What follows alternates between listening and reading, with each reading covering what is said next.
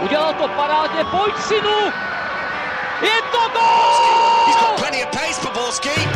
And can he find the finish? Teď to chtělo přijedat Karlovi do běhu. Teď to chtělo o chviličku dřív. Heinz.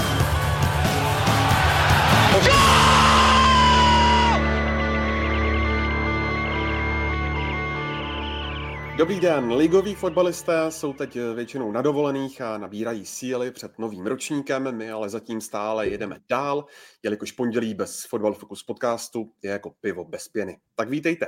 Tentokrát se ohlédneme za finále Ligy mistrů i problémy s fanoušky v Paříži. Hodíme oko na blížící se Adam Moška Leverkusenu a taky reprezentační duely. No a na závěr zhodnotíme potenciální přestupy a odchody ve Slávii. A na to všechno a mnohé další je tu s námi zase počase Radek Šprňar z Deníku Sport. Ahoj Radku. Ahoj, všichni zdravím. Je tu s námi taky trenér a bývalý novinář Tomáš Podvín. Ahoj Tomé. Ahoj, taky všechny zdravím. A na značkách je připraven libozvučný hlásek Pavla Jahody z webu Sport.cz. Ahoj Pájo. Ahoj Ondři, ahoj všichni. Zatím, hele, zatím hlas drží, zatím drží, takže v pohodě. Od mikrofonu zdraví Ondřej Nováček. Ještě než se do toho pustíme, tak bychom vás rádi poprosili, pokud si myslíte, že si to zasloužíme, abyste pro nás hlasovali v anketě Podcast roku, kde jako Football Focus Podcast obhajujeme bronz mezi veřejnoprávními podcasty, no a hlasovat můžete na adrese podcastroku.cz a my vám samozřejmě za každý váš hlas moc děkujeme. Tak a pojďme začít a začneme ve uh, Lize mistrů a rovnou ve finále. Liga mistrů zná svého letošního vítěze, je jím Real Madrid, který porazil Liverpool uh, hubeným výsledkem 1-0. Uh, na úvod mě Radku zajímá, když se podíváš na průběh toho utkání a na ty statistiky, které by vlastně hovořily celkem jasně, tak vyhrál ten lepší? Ale jednodušší otázku dát nemohl na začátek. Teď se budu dívat na podvíňa, když budu odpovídat, jak, jak se bude tvářit u toho. Eh, no tak eh, z herního pohledu určitě, určitě lepší nevyhrál. Eh, co se týče předvedené hry, tak si vítězství asi mnohem víc, nebo určitě mnohem víc zasloužil Liverpool, ale, ale ta cesta Realu až do toho finále, tak, tak byla neskutečná že jo, ty, eh, ty otočky z Paříží, z Chelsea, eh, ze City, tak byly neskutečný a myslím, že ten, ten jejich příběh eh, téhle sezóny tak, tak vyjde do dějin světového fotbalu a, a za mě teda já jsem jim to hrozně, hrozně přál, aby, aby to zvládli do úspěšného konce. Přál jsem to Benzemovi, přál jsem to prostě těm, těm legendám Realu, který, který se na tom hřišti objevili. Přál jsem to Ancelottimu strašně a, a takže za mě to dopadlo asi nejlíp, jak mohlo. Tobe, ty máš eh, reál nakoukaný opravdu eh, na maximální možnou míru, konec konců taky děláš web Bílý balet.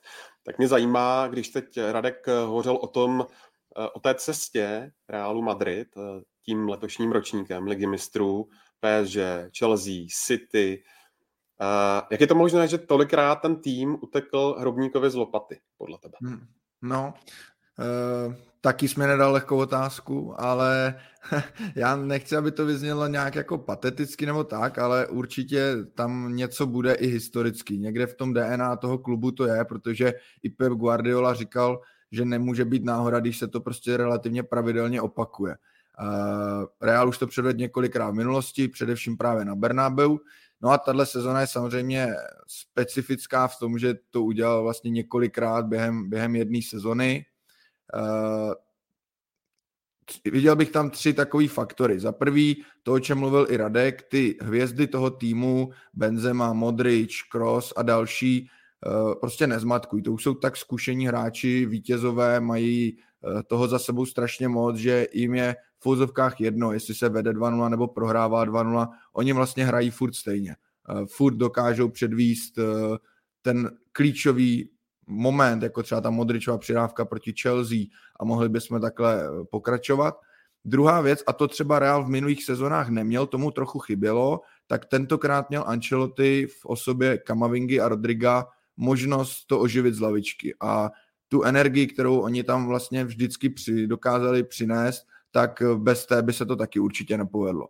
No a třetí faktor pominout nelze a to je prostě štěstí, to vždycky taky potřebujete, Real ho v některých momentech měl, ze City, když prohrával 1-0, tak tam myslím, že Carvajal nebo Mendy to byl, vykopával balon z brankové čáry, Courtois ho několikrát zachránil, eh, samozřejmě a v těch jednotlivých zápasech ani v jednom tom dvojzápase vlastně nebyl Real jako komplexně lepší, vždycky měl pasáže, kdy lepší byl, eh, pak byly pasáže, kdy byl i třeba jednoznačně horší, takže samozřejmě i to štěstí v tomhle potřebujete. Ale to, co s Tomem teďka popsal, to je takový odkaz, nebo tohle je symbol velkého týmu.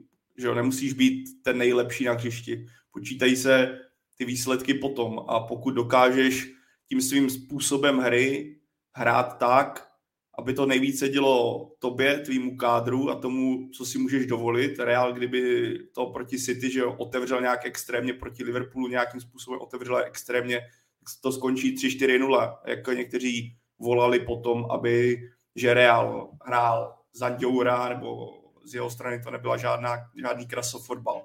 Ano, nebyl to krasofotbal, ale byl to fotbal, který tomu celku nebo tomu složení kádru nejlíp seděl a jak se říká, až si anglická královna ráno otevře noviny a uvidí Real Madrid zvítězil v Lize mistrů a máš rekordní 14. titul, tak se nebude ptát na to, jak to probíhalo. Ano, pokud anglická královna bude extra zvídavá, tak asi jo, ale jinak to hlavní je, že Real bude slavit a Liverpool ne a to já jsem to přál spíš Liverpoolu než Realu Madrid, když to takhle zhodnotím. Ale za mě eh, Real to finále zvládl naprosto skvěle. Jo, já myslím, že Radek to řekl dobře. Liverpool byl jako herně v tom finále lepší a mně se třeba hrozně líbilo, jak to pak hodnotil Jürgen Klopp, kdy on opravdu prostě jednoznačně řekl, hele, já stoprocentně respektuji, že v finále ligy mistrů se hraje na to, kdo vyhraje. Tady se jako nehraje na krásu. My jsme měli víc šancí, měli jsme ten gol dát, mohli jsme ho dát, skvělý Kurtoa, někdy jsme to nevyřešili dobře, ale o tom je finále. Real tu jednu akci dobře vyřešil a pak třeba ten závěr už si pohlídal jako velice zkušeně. Tam po té velké Salahově šanci, třeba posledních 10 minut, už si myslím, že Liverpool vlastně neměl už žádnou další šanci, takže tam se třeba zase ukázaly ty velké zkušenosti toho týmu a třeba naopak možná i, nechci říct neskušenost, Liverpool určitě není neskušený tým, ale tam třeba v té koncovce tomu Liverpoolu trochu někdy chyběla ta, to sebevědomí, tak ta kvalita jakoby v tu chvíli, kdy právě prohráváte a víte, že to už může být třeba ta poslední šance, tak si myslím, že to tam u toho Liverpoolu bylo znát v závěru. Myslím si, že vždycky té playoffové fáze je, je hrozně důležitý, aby, aby vždycky z toho týmového pojetí, aby vždycky uh, se ukázal, nebo měl prostě výjimečný den, uh, nějaká hvězda, nějaký prostě jednotlivec, který to mužstvo táhne a uh, to se přesně Realu povedlo v těch klíčových momentech, tak zářil Benzema proti City Rodrigo, uh, teď ve finále Kurtova, takže i tohle jim přesně sedlo a bez těchto výjimečných příspěvků, výjimečných hráčů, tak není možný dojít eh, k titulu nebo k takový trofeji, jako je vítězství Lize mistrů. Já bych možná řekl, navázal bych na Tomáše, možná by v případě Liverpoolu řešení některých situací použila možná až jako přemotivovanost, až možná až velký chtíč to urvat, protože když vezmu ten zápas, ano, Liverpool měl spoustu šancí, mohlo to dopadnout jinak, ale zároveň si pamatuju spoustu takových těch momentů, které kdybychom se přenesli do anglické ligy a do takového toho klasického scénáře, respektive nechci říct obyčejného zápasu, ale prostě takového tuctového zápasu, tak Liverpool by to řešil xkrát jinak a věřím, že z toho by byly góly. Zatímco teď mi přišlo třeba momenty, kdy tam byl Alexander Arnold, tam byl na hranici Vápra, byl tam Mané, byl tam Salah, u kterého mi to přišlo nejvíc patrný, jak on moc chce se pomstit tomu Realu za ten rok 2019, kdy ani to finále nemohl dohrát. A ten, to je to, co jsi říkal, možná to je úplně ty na začátku, že Real ti zkušení kluci v čele s Modričem, Kasemirem, uh, Krosem, ti, co už to vyhráli xkrát, že jo, tak to měli, nechci říct, že to měli za obyčejný zápas, to rozhodně ne, pořád to vnímali jako finále ligy mistrů. Ale přece jenom, když už máš tolik těch titulů doma, tak to bereš trošku jinak, než když máš doma ten jeden a ještě tam máš takovýho toho červíka, že právě v roce 2019 tam cítíš křivdu za to 18. finále. 18, pardon. No vidíš, Ondro, už si ani nepamatuju, kdy jsme tam byli, takže na tom finále. Ale v tomhle, v tomhle si myslím, že může být taky faktor. Rádku, ty jsi zmínil uh, skvělý výkon Tybota Kurtoáze. Uh, vzpomenej si, uh, kdy jsi naposledy viděl takhle uh, famózně zachytat brankáře. Je pro tebe Tybot Courtois uh, jedním z hlavních adeptů na zisk zlatého míče? Byl by jim vlastně jako druhý brankář v historii teprve. Tak eh, z mýho pohledu já bych to dal teda radši Benzemovi eh, než Kurtoávi, bez ohledu na to, co předvedl eh, v tom finále. Já mám hrozně špatnou paměť, jo, takže, takže já, mám, já si pamatuju to finále sobotní a ty předchozí zápasy, no předchozí finále ne. Pamatuju si třeba Káriuse samozřejmě, ale to je zase úplně jiný, jiný příběh. Nicméně třeba speciálně eh, Kurtálovi to hrozně moc eh, přeju, protože já to asi možná řekne ještě líp podvíněl, protože on byl takovým trošku bych řekl, jako ne, ne úplně docením golmanem, možná až, eh, až třeba přehlížený, tak takovýma těma, těma klíčovými třeba médiama v zahraničí nebo třeba expertama. A já si myslím, že třeba tohle finále tak byl soubojem dvou nejlepších brankářů na světě, Kurtáze a, a, a Elisna. Uh, oba to jsou fantastický golmani a, a Kurtová prostě předved uh, něco naprosto výjimečného, něco, na co, se, na co se bude vzpomínat. Třeba tu šanci, nebo jakým způsobem chytil šanci třeba Salaha, tak, tak to byl prostě úplně nadpozemský zákrok a, a znovu opakuju, no, hrozně, mu, hrozně mu to přeju, protože teď vlastně je na, Eh, na tom vrcholu eh, své kariéry a, a ještě potřebuje, aby vyhrál něco z Belgii třeba teda. No. Tam, jak Radek mluvil, pardon, mluvil o tom, že byl přehlížený, tak za všechno si hovoří, že na, na konci minulého roku při těch anketách, tak on byl vlastně devátý mezi brankáři. Takže to myslím, že eh, teď ukázal, že tam úplně nepatří. A a plus teda on měl i třeba velice náročný vlastně vstup do angažmá v Reálu, kdy se mu úplně příliš nedařilo, eh, byl tam oblíbenec Keylor Navas, eh, byl hodně, hodně kritizovaný Kurtoa a dokázal se přesto přenést a dneska už je bez pochyby naprostou jedničkou a velkou osobností Reálu a myslím si, že to tak zůstane ještě po mnoho let. On, on myslím, že i, že i sám říkal, že, že se cítil v Anglii neúplně doceněný a, a že ty jeho kvality, nebo že nebyl tak uznávaný a, a i proto prostě Anglii opustil a, a odešel do Realu a, a tam prostě našel, našel takový svůj domov a, a teď, je, teď je jako naprosto totálně respektovaný respektovaný hráč a jak říkám, no, s, s Arisonem podle mě je dva nejlepší, nejlepší golmani na světě. Zeptám se vás všech, mm, je podle vás eh, ten triumf ve finále Ligy mistrů potvrzením toho, že Real Madrid je v současnosti nejlepším týmem na světě? A pokud ne, tak eh, eh, kdo to je? Hele, já si myslím, že a teďka to bude znít, jako nechci, aby to zní, znělo jako špatně vůči Realu, ale já si myslím, že není nejlepším týmem na světě, protože nemusíš být nejlepší tým na světě, abys vyhrával ty nejlepší trofeje na světě. Pro mě jsou pořád dál, protože já to hodnotím, tak, hodnotím takhle. Mm, kdybych vzal třeba pět zápasů, který ty týmy by se utkali, tak si třeba myslím, že Real by Manchester City neporazil třikrát. Já si naopak myslím třeba, že Manchester City by Real porazil třikrát, čtyřikrát, Liverpool to samý. Takže pro mě jsou v tomhle směru v současnosti dál oba anglické celky, ať už je to Liverpool a Manchester City. Ale o to vlastně lepší nebo o to obdivuhodnější je to, co dokázal Real, že jakou cestou prošel. Protože já si nepamatuju a jsem na tom z paměti podobně jako Radek v tomhle směru. Ale už dlouho si nepamatuju, že by měl cestu za titulem v Lize mistrů někdo takhle obtížnou, jako měl tenhle rok Real Madrid. Když to vezmu, a Radek to tady jmenoval, takže už to nebudu opakovat, je to zbytečný. Ale abych vypíchl, pro mě porazil dva nejlepší týmy na světě v současnosti, tři týmy z nejlepší soutěže v současnosti a o to obdivuhodnější ten počin, který ta jedenáctka kolem zmíněných men a s poklidným Karlem Ancelotym na lavičce, který si možná teďka ještě dává nějaký doutníček někde doma, pro mě jako neuvěřitelný, o to více neuvěřitelnější. Jako. Před nima obrovský jako klobouk dolů, co dokázali. Ale povídej.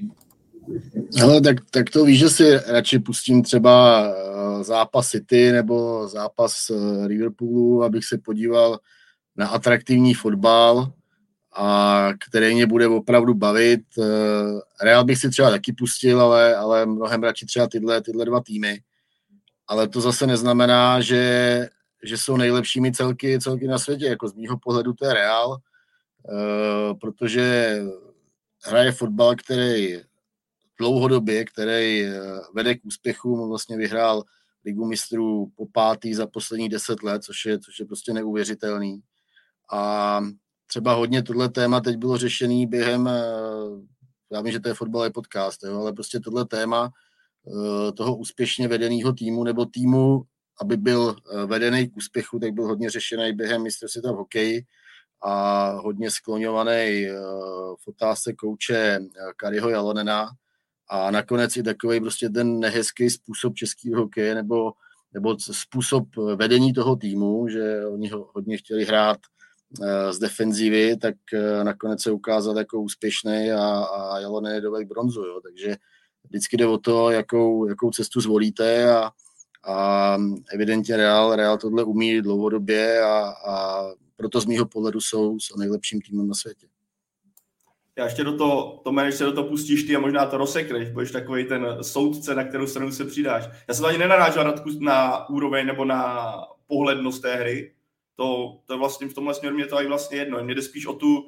kvalitu těch celků samotnou. A, a teď se úplně odprostím o to, jak vypadalo tohle finále. Ale za mě, v mých očích, síla a kvalita kádru Manchester City a Liverpoolu s ohledem na to, jak působí ne v tomhle utkání, ale po celou sezónu, je o něco dál. Ale to, jak říkám, můj pohled v tomhle směru jsem, myslím, že obecně by tohle by byla diskuze, kdyby jsme tady, a nikdy bychom se možná ani neschodli. A možná Tomáš nám řekne na to svůj pohled. Ale za mě prostě Liverpool a City jsou dál, což ale neznamená, vždycky si vzpomenu na to, jak říkal v tomhle, v téhle, v tomhle tématu, co jsem z mýho pohledu, jak říkal Jager, eh, hele, Rusáky můžeme porazit jednou z pěti, jednou z deseti z jednou z deseti zápasů, tak proč bychom to nemohli udělat teďka? A to neříkám, že Real by to porazil City jednou z deseti, to by bylo daleko vyšší procento. Ale myslím si, že jsou trošku dál. A to ty to rozsekneš a uvidíme, no. kdo má pravdu. Já, já to možná rozseknu nečekaným způsobem. Já jako vlastně, eh, já si myslím, že opravdu jako souhlasím v tomhle s Pavlem, že Liverpool a City v tuhle chvíli papírově jsou podle mě taky trošku kvalitnější než Real. Když to vemu prostě post po postu, eh, jak mají ty kádry nebo ty posty zdvojený a tak dále, tak bych tohle to jako řekl. Uh, ono se taky stačí podívat na poslední letní přestupový období, nebo jako poslední obecně přestupáky, kdy Real prakticky neutrácí, kromě jednoho léta, který se navíc brutálně nepovedlo, tak eh, v čele samozřejmě s Edenem Hazardem, tak ale jinak eh, byl spíše v šetřícím modu, příliš neutrácel, oproti tomu City, že jo, vždycky, když potřebovali, tak si tam prostě Guardiola do, dosadil toho hráče, který ho chtěl, teď přived za 100 milionů Grealishe, předtím to byl Diaz a další hráči, takže i z tohohle pohledu si myslím, že to vlastně není, uh, jako, nebo že to je logický, že papírově na těch postech mají třeba širší kádr a třeba někde i o něco větší kvalitu. A, ale pak jde samozřejmě o to, co, o čem mluvil Radek, no, a to je to, když se ty týmy setkají proti sobě, a to bych se zase vracel k tomu, co už jsme tady probírali na začátku, že ti hráči Realu a ta parta, která tam je a ta jejich éra je opravdu neskutečná, myslím, že ji doceníme, až, až jednou skončí, tak eh, to jsou prostě vítězové a oni ty zápasy umí a oni eh, čím, já mám někdy pocit, že oni chtějí toho nejtěžšího možného soupeře, protože jenom tak ze sebe dokážou vydat to maximum a to jsou ty zápasy a ty výzvy, které je baví a pro který oni, oni, oni to prostě hrajou. Tam jenom ještě třeba přidám, když tehdy se stalo to, že v osmi finále že se vylosovalo Realu Benfica a pak se ten los vlastně opakoval, byly tam zmatky a Real dostal PSG, tak tam prostě nebyl jediný hlas hráče, funkcionáře, kohokoliv, neprosáklo nic ve stylu jako ty tak to je nefér, my teď máme jako PSG, to je nefér. Jako prostě vzali to, no tak hrajeme s PSG, bude to skvělý zápas a věříme si, že postoupíme. A to, to je prostě reál. Ono, konec konců se můžeme podívat i do naší ligy, že jo, taky, taky asi 90% eh, fanoušků nebo prostě expertů, novinářů, tak, eh, tak řekne třeba, že líp pro eh, evropský poháry nebo pro úspěch v evropských poháry, tak je nachystaná Slávě a, přesto titul v České lize letos nevyhrála, vyhrála to Plzeň. Navíc ještě opravdu jako z tým, který je Eh, vedený hodně, hodně defenzivně, defenzivně a taky to bylo jako obrovský téma, hlavně ke konci soutěže, jakým způsobem Plzeň hraje, jak se prezentuje prostě v těch, eh, v těch šlágrech a, a přesto prostě se jí povedlo, povedlo vyhrát titul jako velmi nečekaně.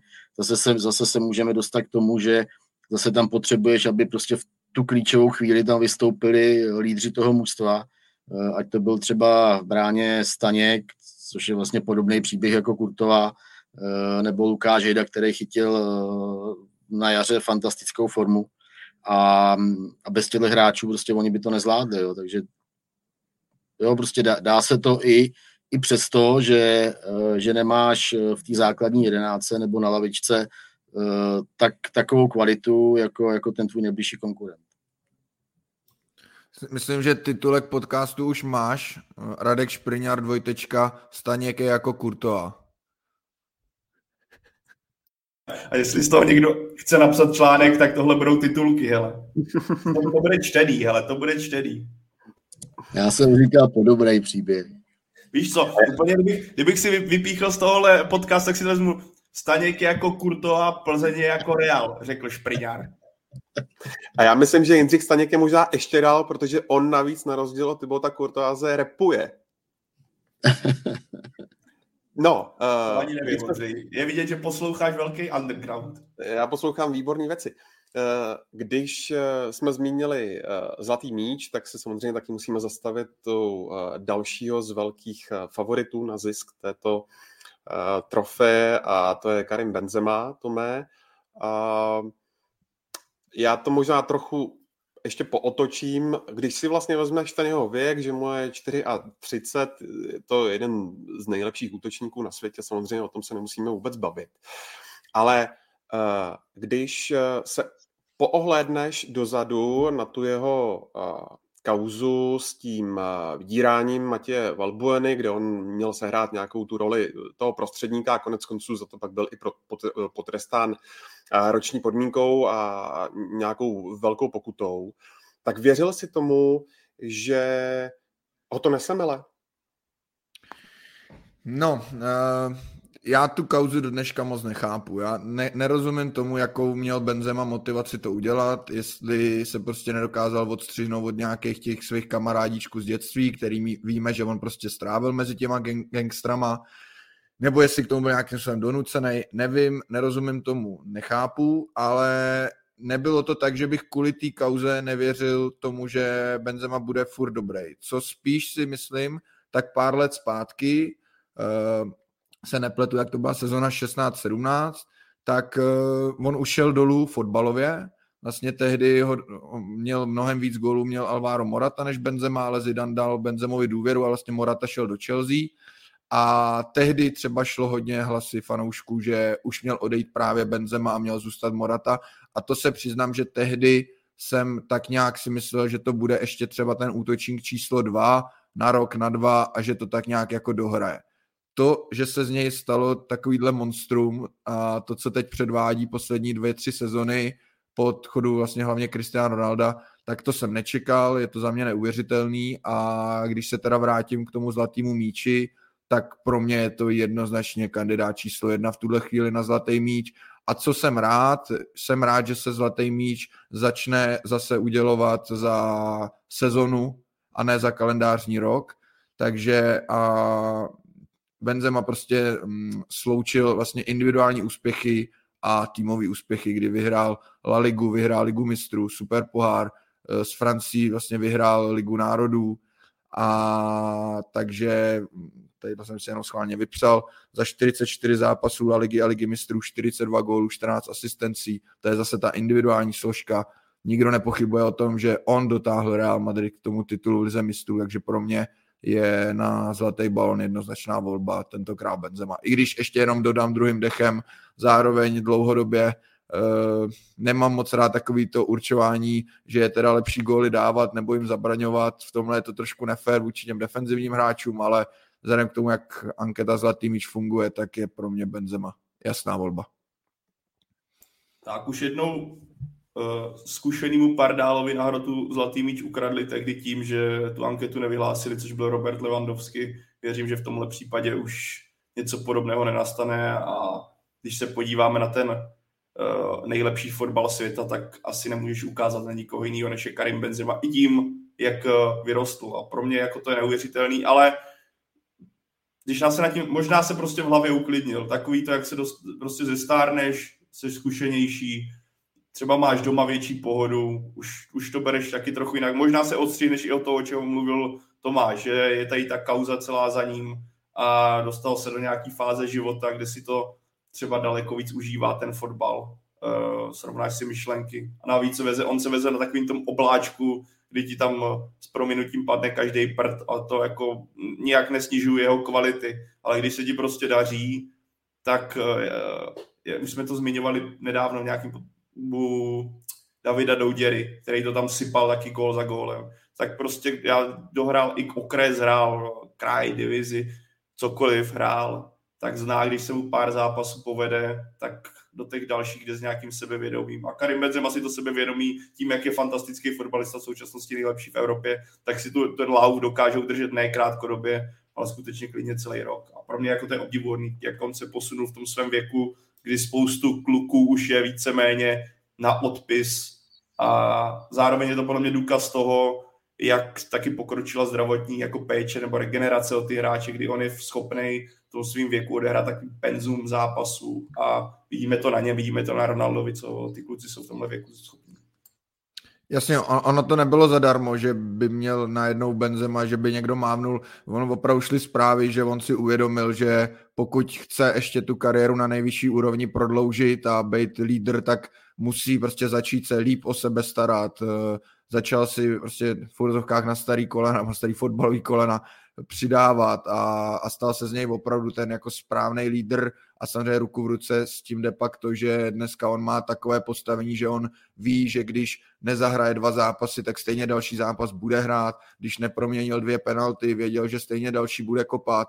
A samozřejmě pak to už, to už jsou pak spojený nádoby, že on nemusí mít nějaký jako strach, že Ježíš, já jsem, mě se teď nepověd zápas, teď musím zabrat, může se soustředit v klidu na svý výkony a tomu týmu to vrací a, a je to prostě skvělý spojení pro obě strany. Carlo Ancelotti, eh, co říci k tomuto italskému Bodvivánovi? Eh, asi možná na úvod to mě, mě zajímá, eh, když se ohledneš zpátky za tím, co se v posledních letech vlastně v reálu dělo, to střídání trenérů po té první Zidanově éře, Solary, Lopetegui, pak vlastně se vrátil Zidane, teď přišel před rokem Ancelotti, tak uh, věřil si tomu, že jediný, kdo to může zase vrátit do správných kolejí, tak je on? Uh, neřekl bych, že jediný. Uh, myslím si, že navíc nepřišel jako k nějakému týmu, který by byl v rozkladu. Ano, nevyhrála se žádná trofej, ale Real došel do semifinále ligy mistrů a do posledního kola o titul bojoval v minulé sezóně. Uh, ale myslím si a myslel jsem si to, že to byla správná volba, protože Real Madrid a zvlášť ten současný kádr, kde jsou prostě ty šampioni ověnčení tituly, tak potřebuje přesně takovéhleho trenéra, který ve finále může být opravdu, a on to říkali třeba Florentino Pérez teďka po, po titulu, že je to hlavně obrovský psycholog. A za mě to musí opravdu jako, ona to je trošku fráze, ale on s těmi hráči to musí umět neuvěřitelně, protože za celou tuhle tu sezonu opravdu jedinkrát jsem nezachytil moment, že by prosáklo něco, někdo si někde stěžuje, že nehraje, nebo se mu něco nelíbí, nebo se hráči někde porafaj, pohádají, že někdo někomu nepřihraje, ten ho seřve. Opravdu tam nebyl jediný takovýhle moment a to se prostě bavíme o nejvyšší úrovni, kde jsou hráči, kteří mají ambice hrát, chtějí hrát samozřejmě všichni, možná teda vyjma Gereta Bale, ten je asi spokojený, ale uh, jo, a tohle to ten Ancelotti prostě zvládnul na jedničku, no. A on, on pak sám přizná, že vlastně co se týče třeba hry směrem dopředu, tak on vlastně těm hráčům nechá prostě velkou volnost a neříká jim, co mají dělat.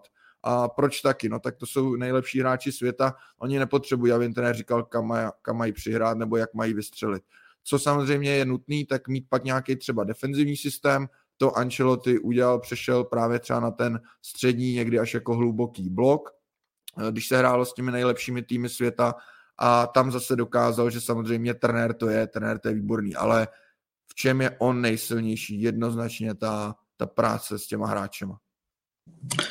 Uh, jednoznačně, jednoznačně. Uh, prvního to pojmenoval naprosto přesně, protože uh, on umí víc hvězdama a to je prostě na štacích na takovýhle úrovni typu Realu Madrid tak je naprosto prostě zásadní a, a dovede si ty hráče získat na svoji stranu už jenom prostě ty scény, jak, třeba celá lavička prožívala ten závěr toho zápasu, vlastně jako celý utkání a, a tak bylo vidět prostě, že, že je nastavená na, na jednu notu. Já jsem eh, po tom obratu se City, tak jsem mluvil s Markem Jankulovským, který ho zažil v AC Milán. A bavili jsme se o Ancelottim asi, asi 20 minut a už jsem měl nějakou poslední otázku a říkám Mark, Markovi, omlouvám se, že to ještě prodlužuju a, a on ne, ne, ne, v pohodě, ještě se můžeme bavit dál.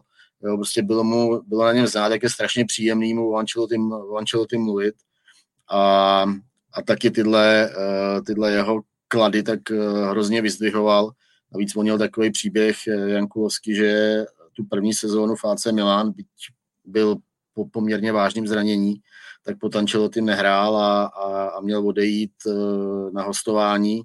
Tuším, že tam bylo ve hře AS Řím a prostě jako docela do, dost jako vyhlášený kluby a, Ancelotti prostě si s tím sednul, nepustil ho a, a od té doby Jankulovský vlastně zažíval, nebo Jankulovský zažíval uh, nejlepší okamžiky v kariéře. A, a vypravoval jednu, jednu takovou historku, která mě pobavila, že, že seděli v kabině tenkrát v Milanelu a, a najednou prostě hrozný řev eh, přistával vrtulník venku a, a, a v bačkorách z něj eh, vystoupil Ancelotti, přišel do kabiny a, a Suše řekl, chlapi, jdeme trénovat, ne, jako, a oni všichni koukali, že, že tam přiletěl, přiletěl vrtulníkem a sám ho pilotoval, jo, takže říkal jako hrozný pohodář, ale, ale že to prostě s těma, s těma hvězdama uměl strašně dobře a, a, a to třeba, to třeba Fáce, že byl Maldini a, a Costa Kurta, hráči, který on ještě zažil tenkrát na hřišti, starýma hrál a jak se vlastně převtěl do té role trenéra, tak tak oni ho prostě naprosto respektovali. Jo. Nebyl to, nebyl, nebrali ho jako bývalýho spoluhráče, ale brali ho automaticky jako, jako trenéra s velkým respektem.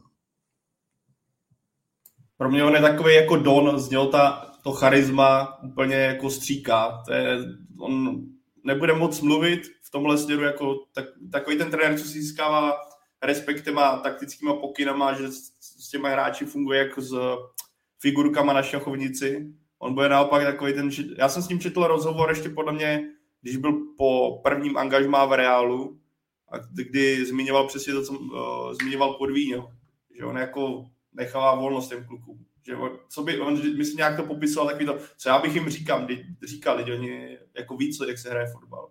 A on, ale z něho sálá prostě takový ten, že on když ti řekne to, je to, je to, když ti řekne to málo, tak ty to naprosto splníš, protože je to Ancelotti. Já si myslím, že on je tým pro hvězdy, on nebude teda tým, on je trenér pro hvězdy, který ho budou naprosto žrát. A proto Real zvolil tak dobře a proto Ancelotti s Realem dokázal to, že urval ligu, urval ligu mistrů. Ještě mě to mě zajímá krátce jenom k tomu současnému kádru a budoucímu. Eh, tak Luka Modrič ten už vlastně prohlásil, že prodlužuje, jestli se nepletu. Eh, Marcelo naopak řekl, že končí. Jak to vidíš z budoucností? A je tady i na to dotaz Edena Azarda. No a pak samozřejmě taky zajímá Gareth Bale. Tak Gareth Bale končí, začnu odzadu, tam je to jistý, končí mu smlouva, jednoznačně nebude prodloužena, spekuluje se o tom, že se vrátí do Anglie, končí teda i Marcelo, jak si zmínil, a Isco, je dost možný, že budou odchody ještě pak hráčů, eh, jako je Lukajovič, Mariano, takových těch, kteří si moc nezahráli během sezony. A co se týče toho dotazu na Azarda, tak včera vlastně, když se oslavovalo na Sibeles, tak on tam měl takový krátký projev před fanoušky, kde dost emotivně eh, říkal, že ho teď dva roky podporovali, když byl zraněný a že do příští sezony dá absolutně všechno a že chce konečně dokázat, že je pořád tím skvělým hráčem, takže je jasné, že zůstává, motivaci evidentně má, ale u něj to prostě bude o tom zdraví. Jestli, jestli vydrží zdraví a odehraje celou přípravu a dostane se do toho, nemyslím si, že ještě někdy uvidíme Azarda z Chelsea, ale samozřejmě platný hráč to může být, kvalitu pořád má, ale já osobně se obávám, že to zdraví už ho prostě do celé sezony nepustí. Snad se budu mílit, hrozně bych mu to přál, ale, ale mám, mám z toho trochu strach. A jinak, co se týče nějakých posil, tak tím, že vlastně nepovedl se příchod Kiliana Bapého, naopak asi jistý by měl být příchod Antonia Ridigera do obrany a hodně se teď mluví o, no to jsem si teď zavařil, Aurelien Chouameni, Eh, z Monaka. A pak je velká otázka, jestli Real vlastně bude reagovat na ten nepříchod Mbappého eh, posilou do útoku. A spíš si myslím, že půjde cestou přivedení, řekněme, nějakého druhého útočníka typu Raul de Tomas Espanolu, než že by se teď zaměřil na jinou hvězdu, protože já upřímně tím, že Alant je rozebraný, Mbappé zůstává v PSG, tak já teď jako nevidím nikoho, na koho byste si ukázali, nevyšel Mbappé, tak vememe jeho a bude to vlastně podobný. Takový hráč prostě teď na trhu není, nebo není k dispozici a proto si myslím, že Real půjde spíš v tom letom, řekněme, skromnější cestou a o to víc prostoru dostane třeba právě Rodrigo, a, a, a samozřejmě třeba i ten Eden Hazard, Marco Asensio a tihle hráči, kteří v Reálu působí. My jsme tu, Pájo, celkem nedávno kritizovali vedení Fatscheru za to nezvládnuté finále poháru, kdy trávník obestoupili těžkohoděnci s vlčáky, tak myslím, že asi vzhledem k tomu, že bylo finále ligy mistrů posunuté o nějakých 40 eh, minut kvůli nezvládnuté organizaci, eh, kdy tam eh, policie na Saint-Denis přehradila cestu Antony, tak je asi na místě kritizovat i vedení UEFA, potažmo možná i francouzského ministra vnitra. To bez zesporu to ze strany UEFA, potažmo francouzské policie šlo o naprosto nezvládnutou akci my jsme, jsme spolu byli, že byli jsme v Cardiffu na finále Ligy mistrů, byli jsme v Kijevě na finále Ligy mistrů, kde nic takového nebylo, kde jsi viděl, ta organizace toho byla naprosto, nechci říct precizní, bez zesporu se tam obež, našlo spoustu problémů a ten hlavní, který se stavuje na finále Ligy mistrů, jsou falešné lístky, které byly jeden z klíčů toho, proč se dělo i tohle finále, nebo proč se dělo tolik problémů i na tomhle finále. To už je bohužel černý biznis takhle výjimečného utkání, kdy se lidi, a zejména pokud jsou tam týmy typu Realu Madrid a Liverpoolu, kdy se ty fanoušci snaží dostat za ten stadion, na ten stadion za každou cenu a snaží se obětovat obrovské peníze jen za to, aby se k tomu lístku dostali. Bohužel kvůli tomu, jak to potom organizuje UEFA a francouzská policie, kdy se ty lidi, ač nemají lístek, dostanou k té bráně. Potom může dojít k tomu, že začnou přelézat, protože se zaseknou brány, respektive neotevřou turnikety, tím se ti to před, celý přetíží. Je, to je naprosto tragický. Když vidíme, jak UEFA řeší každý prd, když se bavíme o klubové scéně, ať už je to tady v Česku, nebo je to na, nějaké, na jakémkoliv zápase v rámci evropských pohárů a trestá za, řekl bych, až malichernosti. A pak vidíme na finále, které jde primárně za ní, že žádná security, policie nikde, Eh, v oblastech, kde si to o to říká. A když už teda musí dojít zásahu, tak tam vidíme slzný plyn, zbytý lidi, naprosto něco děsivého a naprosto ostudná práce opět UEFA v tomhle směru. A já nechci takhle, nechci říkat, že fanoušci byli bez, bez chyb. Rozhodně tam byli někteří idioti, ale tak v takovém davu se to nabízí, který strhnou některé lidi. A bylo vidět, že spoustu těch lidí, co začalo přelízet lístky, neměli. Že jo? to využili situace, aby se na ten stadion dostali. Ale za mě tohle byla jako naprostá tragédie ze strany organizátorů a naprosté podcenění situace a vyeskalování toho, když si člověk pročítal různé tweety novinářů, kteří šli v té lajně tehdy, těch, těch liverpoolských fans, že do té doby, než právě policie zúžila ten koridor, tak byla naprostá pohoda, nic se nedělo a tohle jde prostě za organizátory a pro mě je to nepochopitelné. Když víte, co se bude dít, když víte, kolik lidí přijede, a ještě se vrátím k tomu Kijevu, kde jsme zažili hladký průběh víceméně. Tam byl taky Liverpool, tam bylo taky nespočet fanoušků, kteří přicestovali celého světa, taky tam byl Real Madrid, prostě úplně dva stejný týmy a nic takového se nedělo. UEFA si myslel, že to půjde easy peasy, úplně se to proti ní otočilo. Je to strašný a doufám, že bude to pro ní tvrdý poučení, protože ona si určitě pokutu za to nedá, maximálně vyhodí nějak personální jako pokuty, možná někoho vyhodí, ale věřím, že tohle už musí být jako do očí bící akt toho, aby tohle už se neopakovalo, protože to byla fakt jako tragická záležitost, co předvedla policie a hlavně UEFA, co se organizace týče. Radku, myslíš, že to je na nějakou i hlubší diskuzi? Protože ono se to vlastně opakuje, když si vzpomeneme jenom na to, jak vypadalo finále loňského mistrovství Evropy ve Wembley, kde ty problémy vlastně nevyeskalovaly v posledních e, desítkách minut před výkopem, ale, ale trvaly už, já nevím, dvě, tři hodiny před ním a stejně se to nezvládlo, tak e, měli by to na UEFA opravdu nějak přehodnotit? A nebo je to spíš podle tebe nějaký lokální problém, řeknu, francouzská policie k tomu zaujala velmi laxní postoj? No, já si myslím, že chyba je jako jednoznačně na obou stranách. A já když třeba vidím, jakým způsobem, byl jsem toho přímým účastníkem, jakým způsobem třeba šlo zorganizovat mistrovství světa v Rusku, kde prostě byla vlastně, byli fanoušci z celého světa, obrovský stadiony a, a všechno šlo naprosto hladce. Já jsem tam, já nevím, během prostě 17-18 dnů, který jsem tam strávil tenkrát, tak jsem nezažil jediný problém.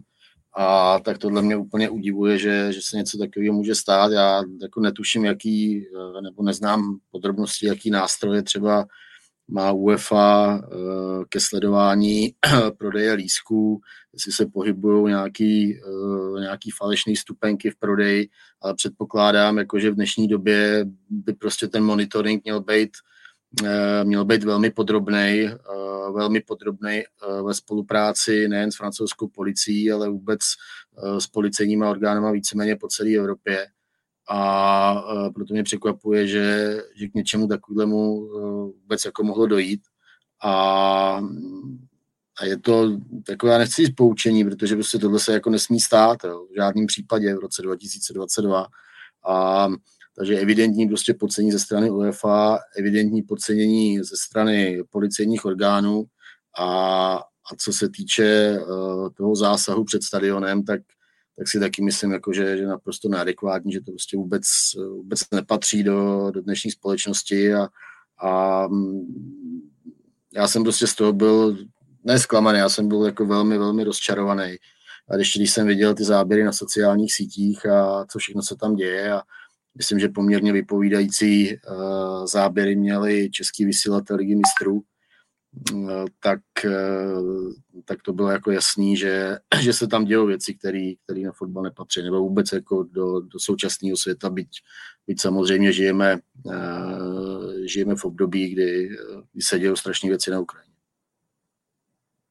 Já si teď takhle lístke, lístcích Radku pamatuju, když jsme byli s Ondrou právě v Kijevě. Do dneška si pamatuju na, na bráně, tehdy, jak říkal eh, vlastně vedoucí nějaké té sekce security, respektive těch eh, lidí, co se starali o vstup, tak jim říkal, ale přijde sem určitě plno lidí, kteří, nebo přijdou sem lidi, dají ticket, když jim to zasvítí zeleně, pouštíte, když je červeně, tak je to prostě falešný lístek a posíláte je pryč. Nebude jich málo, budou vás přeblouvat, budou brečet, uh, ale mají smůlu, prostě nedá se nic dělat, musíte to udělat takhle. Takže vidět, že ten fakt, nebo ten problém je dlouhodobý a očividně není řešení, respektive UEFA do dneška nepřišla na to, jak tenhle zásadní problém řešit. A mám takový obavy, že tady tahle doba falešných lístků, že ty lidi, co to dělají, jsou pořádku z vepředu. Tím, jak eh, ještě řekněme, dokážou ty lístky být až tak dokonalé, že to vlastně nemá žádnou šanci poznat. A kdo to kupuje hold tady z těchto, řekněme, od překupníků a na černém trhu, tak jde do obrovského rizika, že to nemusí být. Což si myslím, že v případě Paříže a obecně těch finále ligy mistrů bude obrovské množství lidí, který zahučí za obrovské peníze a právě dotuje tady tuhle scénu. Uh, řekl bych, až mafiánská. Vůbec by mě nepřekvapilo, kdyby to byla organizovaná skupina, která se takhle zaměřuje na každý finál ligy mistrů velké zápasy, protože na tom vydělají obrovský prachy a nikdo je nikdy nedohledá, protože často jde o, o pědý fanoušky, nebo respektive v takový ty euforii, že si nepamatuje, že si to byl, že by se vlastně ani nepoznal toho člověka, kdyby to měl následně jako, jak se to říká, poznávat na policii, což je obrovská výhoda těchto lidí. Ještě poslední dvě kratičké věci. První, Radku, zajímá mě, eh, hlavním delegátem toho utkání tak byl eh, šéf Fatcher Petr Fousek. Myslíš, že z toho bude mít nějaké problémy? No tak je, to nevím samozřejmě. My zrovna eh, dneska, jelikož začala stras národního týmu, tak a odpoledne je, je otevřený trénink, tak jsme požádali vedení reprezentace, zda by nemohl být přítomný Petr Fousek, že bychom se ho na, i na ty věci související právě s průběhem finále Ligy mistrů zeptali a, a jaká je jeho odpovědnost, tak asi nějakým způsobem jo, ale, ale jako nemyslím si, že, že, by to zrovna, že by zrovna ta chyba byla u něj. No. Byť mám vůči němu jako spoustu výhrad, tak, tak tohle bych mu asi, asi jako nedával za, za vinu. No, úplně poslední, hrálo se bez pravidla venkovní gólu, tak eh, berete to jako dobrý krok, Tome? Uh, jo, za mě jo. Ne, nemám na to úplně jako vyloženě silný názor. Co mně se dlouhodobě nelíbilo, bylo, že vlastně ten gol v úzovkách za dva platil i když bylo prodloužení v druhém zápase. Potom jsem hodně volal, aby se to zrušilo. Co se týče těch normálních základních hracích dob, uh, Jo, ale za, za, mě, za mě jo, za mě jo, protože eh, už jenom třeba to, že když hrajete první zápas doma a vlastně pro vás byla velice výhodná remíza 0-0, tak to asi úplně nepodporuje to, po čem voláme, jaký fotbal chceme jakoby vidět a tak, takže za mě to byl správný krok a, a myslím si, že i v těch vyřazovacích bojích už jsme to viděli, že prostě padalo nemám to teď podložený datama, ale, ale mám dojem, že padalo víc gólů, hlavně v těch prvních zápasech, než třeba v těch předchozích sezónách. Tak já bych taky řekl, že spoustu zápasů bylo víc otevřenějších, ne tolik opatrných, uh, než tomu bylo dřív. Za mě, když jsme tady kritizovali UEFA, tak za mě tohle je jeden z, řekněme, z nejpovedenějších kroků UEFA za poslední dobu, zrušení venkovních gólů a díky nim jsme viděli, řekl bych, ve playoff poháru daleko víc atraktivních duelů, ať už v tom prvním nebo v tom druhém zápase.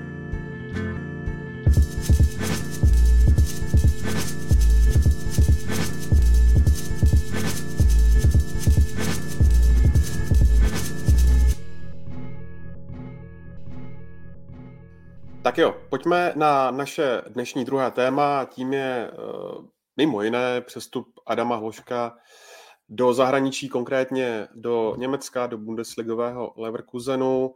Radku, když to vezmeme eh, v úvodu obecně, tak eh, bylo pro Adama eh, teď ideální čas, aby přestoupila, aby neslevil z toho, z toho fotbalového vývoje, řekněme? Já bych neřekl ideální, já bych řekl poslední možný jo, protože za mě uh, byl ideální čas na přestup už minulý léto. Uh, byť úplně přesně neznám parametry nabídek, které na Spartu přicházely, tak z mého pohledu nebo vzhledem progresu výkonnosti Adama Hloška, tak si myslel, že mě, tak si, jsem o tom přesvědčený, že měl odejít už minulý rok, uh, protože ta sezona, kterou teď odehrá ve Spartě, tak uh, pro něj byla úplně zbytečná. Eh, ve Spartě tenkrát uvažovali tak, že, že tam mají víceméně nového trenéra Pavla Verbu, eh, že chtějí vyhrát titul, že, že se chtějí výrazně prosadit eh, v evropských pohárech a mm, proto Vrba, jedna z jeho podmínek prostě byla, aby, aby klíčoví hráči zůstali a zejména teda Adam Hložek. To Sparta ani netlačila na ten přestup, ale myslím si, že z pohledu vývoje Adama Hloška to bylo špatně a, a že už měl mít za sebou rok působení v zahraničí, nějaký kvalitní soutěži, kam by určitě i, i minulý rok předstoupil. Tady je vlastně asi jediná věc, co bych navázal na Radka, protože s ním vlastně ve 100% souhlasím. Tady je jediná otázka ještě ze strany Adama Hloška, o který já nevím, jak on byl na to mentálně nastavený, jestli byl už připravený jít dál, uh, anebo ne. Jestli prostě si ještě řekl v těch 18 letech, že na to ne, nemá, nebo respektive se ještě na to necítí a proto se to mohlo zastavit. A v tom případě, pokud by to na hlavě nebyl nastavený na to, že chce jít o krok dál, tak ten rok ještě chápu, ale jak říká Radek, za mě už měl být tenhle rok Adamu Vloškovi nedal naprosto vůbec nic.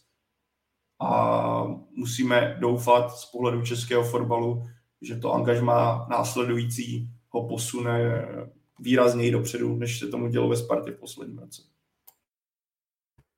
Teďka už si evidentně řekl, že na ten přestup, na ten posun má, tak mě zajímá, Tome, jak hodnotíš eh, tu destinaci Bayeru Leverkusen z hlediska toho jeho dalšího vývoje v nadcházejících letech? No, já, já si taky myslím, že šel o rok později, než měl a zároveň ale si myslím, že jde do správného klubu. Eh, myslím si, že tohle je velmi dobrá volba. Je to vlastně spojení velice kvalitního klubu v jedné z nejlepších eh, lig světa, bude hrát ligu mistrů Leverkusen, bude mít určitě zase vysoký cíle v Bundeslize, nemůžeme mluvit úplně o titulu, ale třeba tu top trojku by určitě Leverkusen chtěl udržet, eh, takže tam kvalitních zápasů s těžkými soupeři i ten potřebný tlak tam bude a zároveň to ale není ten úplně největší možný tlak, kdyby šel třeba právě do toho Bayernu nebo kdyby šel někam do Anglie, do ambiciozních týmů, kde třeba ještě i ta konkurence je o něco větší, tak si myslím, že to by pro něj v tuhle chvíli nebylo ideální. Naopak Leverkusen je za mě v tomhle dobrá volba. Eh, jak Pavel říkal ohledně toho minulého roku, já samozřejmě Adama Hloška neznám, ale co šli tak ty zprávy, asi jsme to i, i my, my četli nebo slyšeli a to tak, eh, že jemu se vlastně moc opravdu nechtělo. U mě, u mě to trošku jako ukazuje, že to není úplně ten dravec eh, v tom směru, který by jako šel do nějakého dobrodružství a užíval si to. Je to asi spíš ta povaha, že má radši to své jistější, potřebuje ten svůj komfort a v tomhle si myslím, že mu třeba hodně pomůže i to, že bude mít v Leverkusenu českého spoluhráče Patrika Šika, e, nejde někam do úplně jiné kultury, nebo no, ona je vlastně blbost říkat dneska daleko, protože v Londýně jste letadlem rychleji, než budete v Leverkusenu, ale, ale jo, myslím si, že z tohohle pohledu je to pro Hloška správná adresa. Tak navíc Leverkusen má ve filozofii eh, uvažování to, že chce dávat prostor mladým hráčům, což vidíme obecně. Eh, celá Bundesliga je takhle nastavená, že já teďka jsem si to dohledával, nenašel jsem, nebo nenašel, našel jsem číslo, který je o něco starší než ten, tahle sezóna, ale že třeba 105 lig je právě Bundesliga, to, kde je průměrný věk hráčů nejnižší. Jo.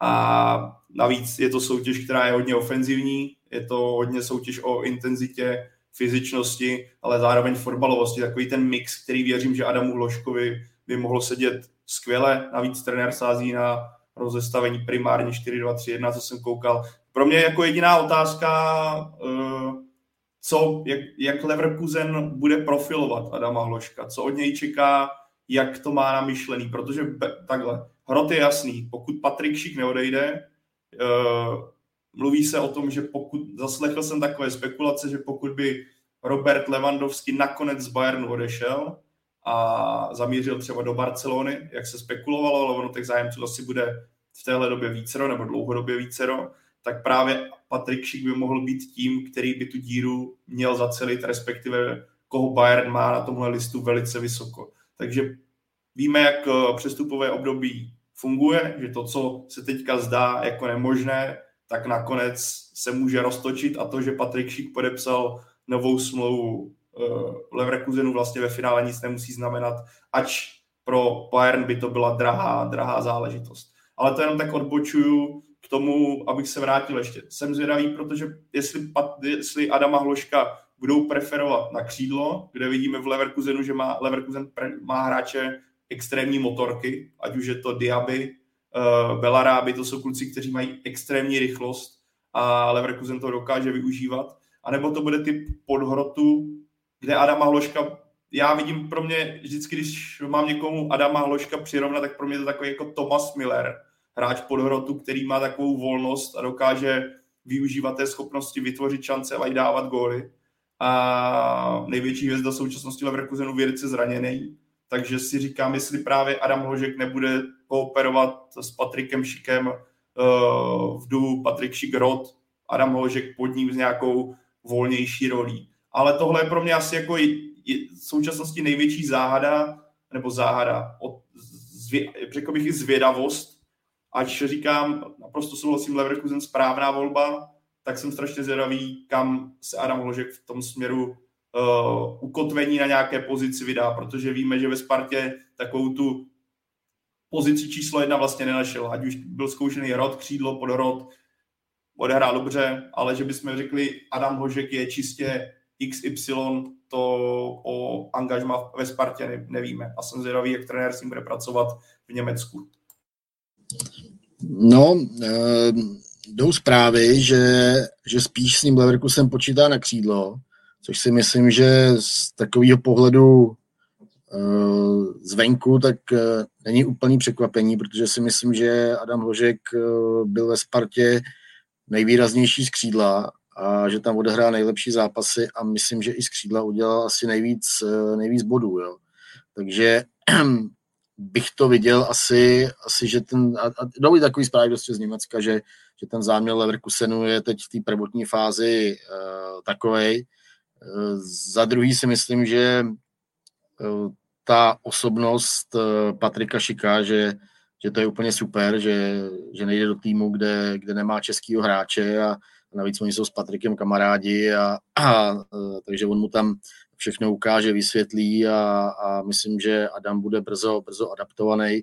Navíc uh, on už se učil dopředu německy, takže, takže nebude mít problém uh, s jazykem, což, uh, což je taky, taky super.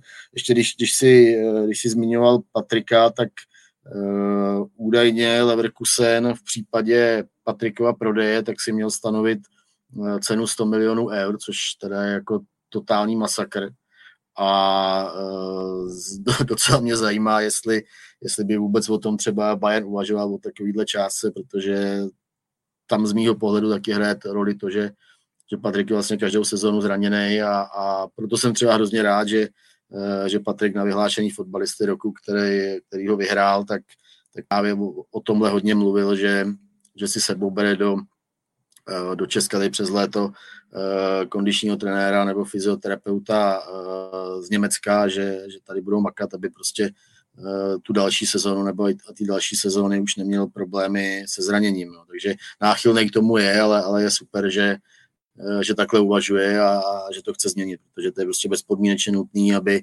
aby se ještě dál z Leverkusenu posunul. Což je vlastně pro, řekl bych, jak pro Šika, i když, jak jsi nastínil Radku, tu vysokou sumu. Uh, ale tak vzhledem k tomu, to, co předváděl v téhle sezóně, a kdyby nebylo, tak, a je to, kdyby nebylo, ale kdyby nebylo tak zranění, tak ty gólové statistiky jsou ještě o něco jiné, protože ta forma a byla enormní, ten styl, kterým se prezentuje Leverkusen, šikově sedí. Uh, ale Leverkusen obecně je tým, který jako nemá za cíl nebo filozofii předržet hráče. Že? Vidíme to z prodejí posledních letech Havertz, že? Bailey, který odešel taky do Anglie. Je to tým, který vlastně připravuje ty kluky na ten skok do úplné elity, což si myslím, že jak pro Patrika Šika, který už na, to, na ten skok do úplné elity je dělaný a kdyby přestoupil kamkoliv na světě, tak si myslím, že pokud ten styl hry mu bude sedět, tak se prosadí. Tak i pro Adama Hloška je to výhledově dobrá zpráva. Jsem si včera projížděl, koho Leverkusen vlastně prodal do velkého fotbalu i když zní to jako trošku pejorativně vůči tomu klubu, což nechci. Ale samotný mě překvapilo, úplně se na to zapomněl, že vlastně Son, který září v Tottenhamu, byl vlastně hráčem, který prošel Leverkusenem. Ale ten tak jako, to spíš taková jako zajímavost, ale je to zase to, o čem jsme se bavili, že člověk občas zapomene, ale jako vlastně mě to překvapilo, ukazuje to to, jak Leverkusen dokáže profilovat a piplat a leštit ty talenty, které potom pouští ven za velký prachy. No ještě, já vím, že jsme se bavili o Adamovi, ale ještě k tomu Patrikovi. Eh, já jestli se nepletu, tak Patrik přišel eh, z Říma do nebo Leverkusen, Leverkusen ho vykupoval z Říma podle mě za 29 milionů eur, jo. tak teď tady máme částku 100, 100 milionů eur, což zřejmě, nevím, ale podle mě asi nikdo nezaplatí, ale můžeme se pak bavit o částce třeba 70 milionů eur, že už je prostě hratelná. No a tak si vem, jako, že ho koupili za 29 a prvé za 70, tak to je prostě biznis pro Leverkusen jako kráva a myslím si asi, že, že by byl určitě nej, největší v historii klubu. No. No já, já jsem jenom chtěl říct, že na mě ta cenovka 100 milionů eur působí jako spíš stylem nechceme ho teď prodat a, a když tak eh, přesně za nějakou fakt vysokou částku, ale já třeba osobně si myslím, že nebo z mýho pohledu by měl, nebo mě by se víc líbilo, kdyby Šik ještě jednu sezonu v Leverkusenu zůstal a vlastně to jako ještě jednou potvrdil. A Myslím si, že u něj už to není jako u Adama Hloška, že každý rok, jestli je vám 17, 18 nebo 19, je dneska prostě velký rozdíl ve fotbale, eh, ve vnímání těch klubů. U Šika, který už je trošku starší, tak si nemyslím, že on by rokem v Leverkusenu mohl nějak zásadně ztratit.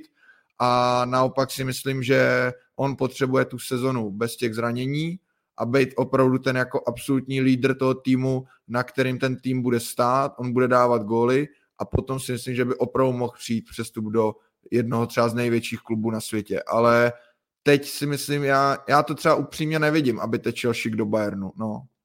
Víš co, zase, tak kdyby se ti tam ale odevřelo to díra, v případě Bayern nikoho nemá, že?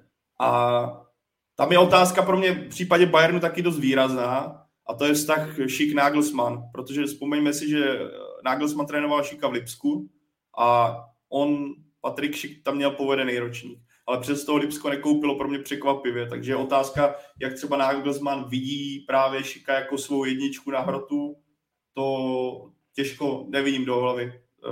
Ale to tak jako ty jsi to tak popsal, že by měl rok vydržet v Reálu, teda v Reálu, v Leverkusenu, jako když si to chystá, že ještě Benzema jeden rok a potom, eh, potom eh, Šik do Reálu, ne? Vidíš, tak to mě nenapadlo, ale no, já jsem to nemyslel. To je úplně jasný. Ale já jsem to ani tak nemyslel jako ve stylu přesně, že by měl konkrétní nabídku z Bayernu a řekl by, hele, ne, nechci. To jako by bylo těžké odmítnout, to je jasný. Ale a, budu se moc rád plést a přeju mu to a je to výborný fotbalista, ale já třeba osobně bych úplně nevěřil tomu, že když teď přestoupí do Bayernu, tak bude prostě jakoby tak navážena Levandovského a bude jasná jednička v Bayernu na hrotu.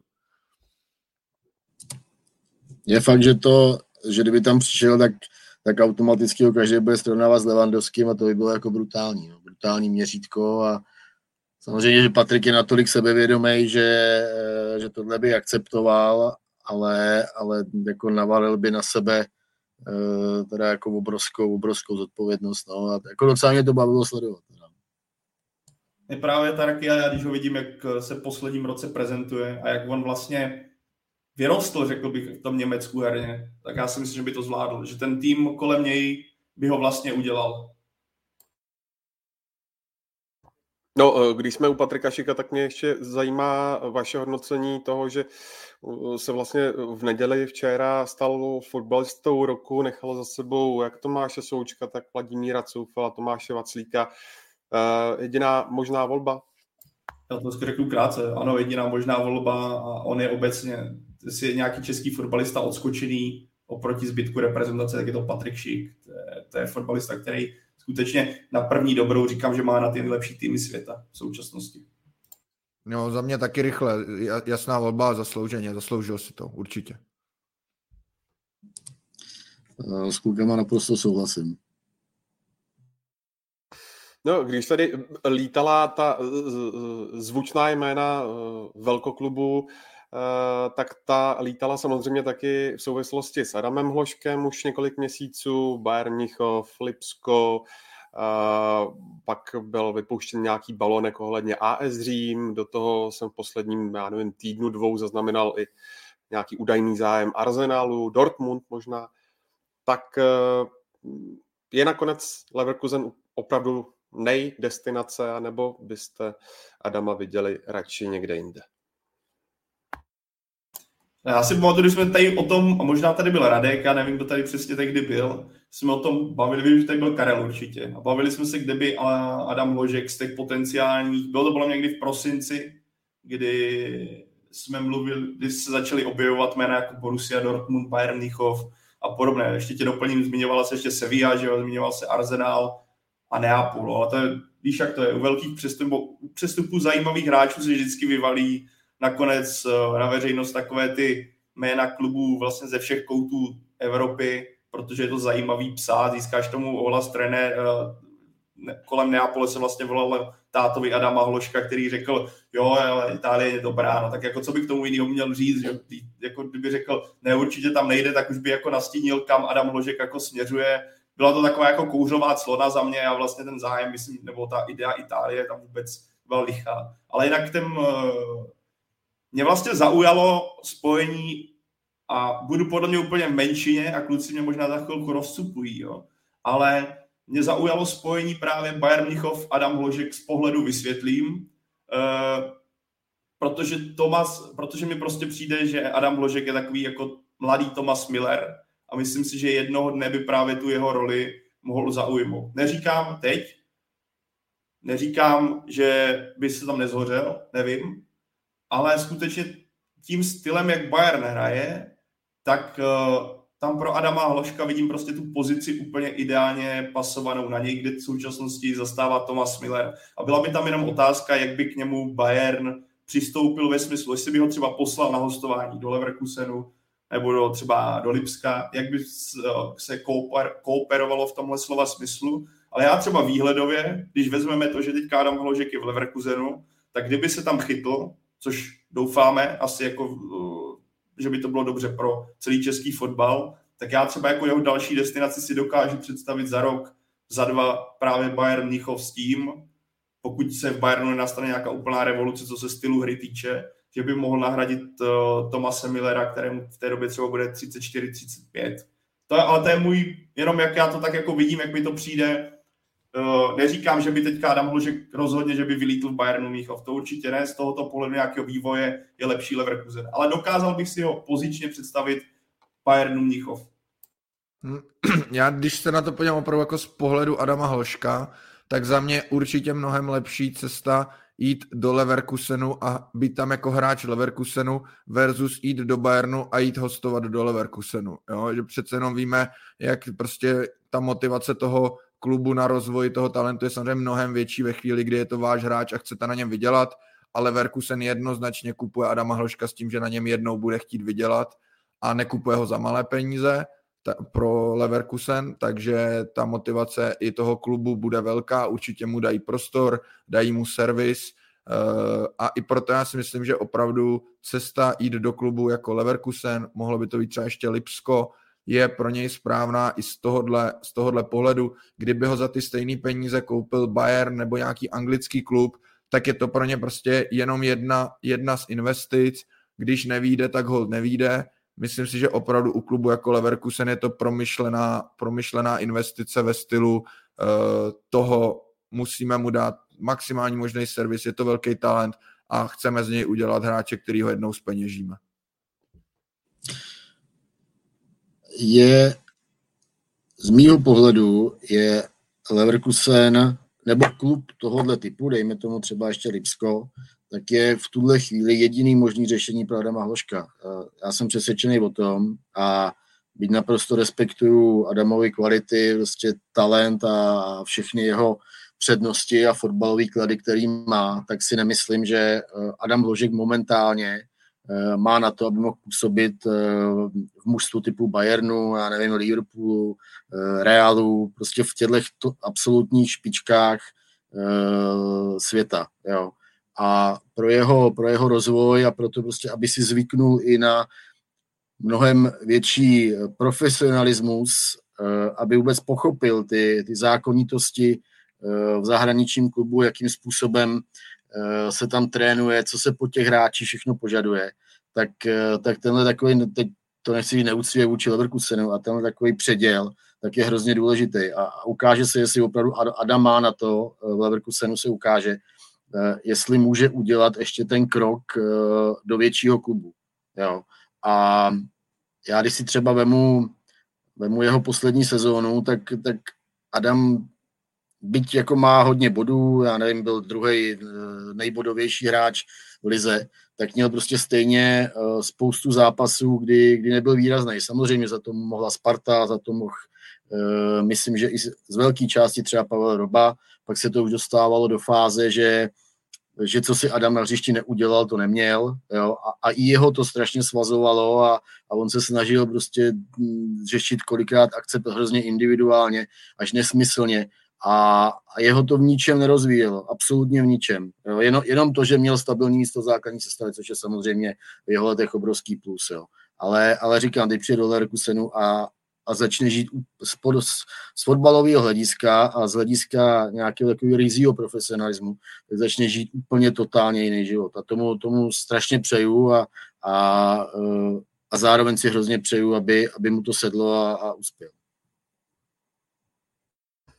Sparta na tom prodeji Adama Hloška nepochybně vydělá, jsou tam i nějaké bonusy, 30% z dalšího případného prodeje, ale uh, Sparta taky v Adamu Hloškovi ztrácí hlavní postavu toho týmu, tak mě zajímá, jak se bez něj obejde a kdo ho nahradí. No, nikdo se do toho, nikomu se do toho moc nechce. ne, ale jako jednak teda řeknu, že pro mě nebo podle mě jsou to fakt dobrý peníze pro Spartu a těch 30% na další přestup je teda mnohem víc, než bych čekal, že si jako vyjedná, takže z tohohle pohledu velmi dobrá práce.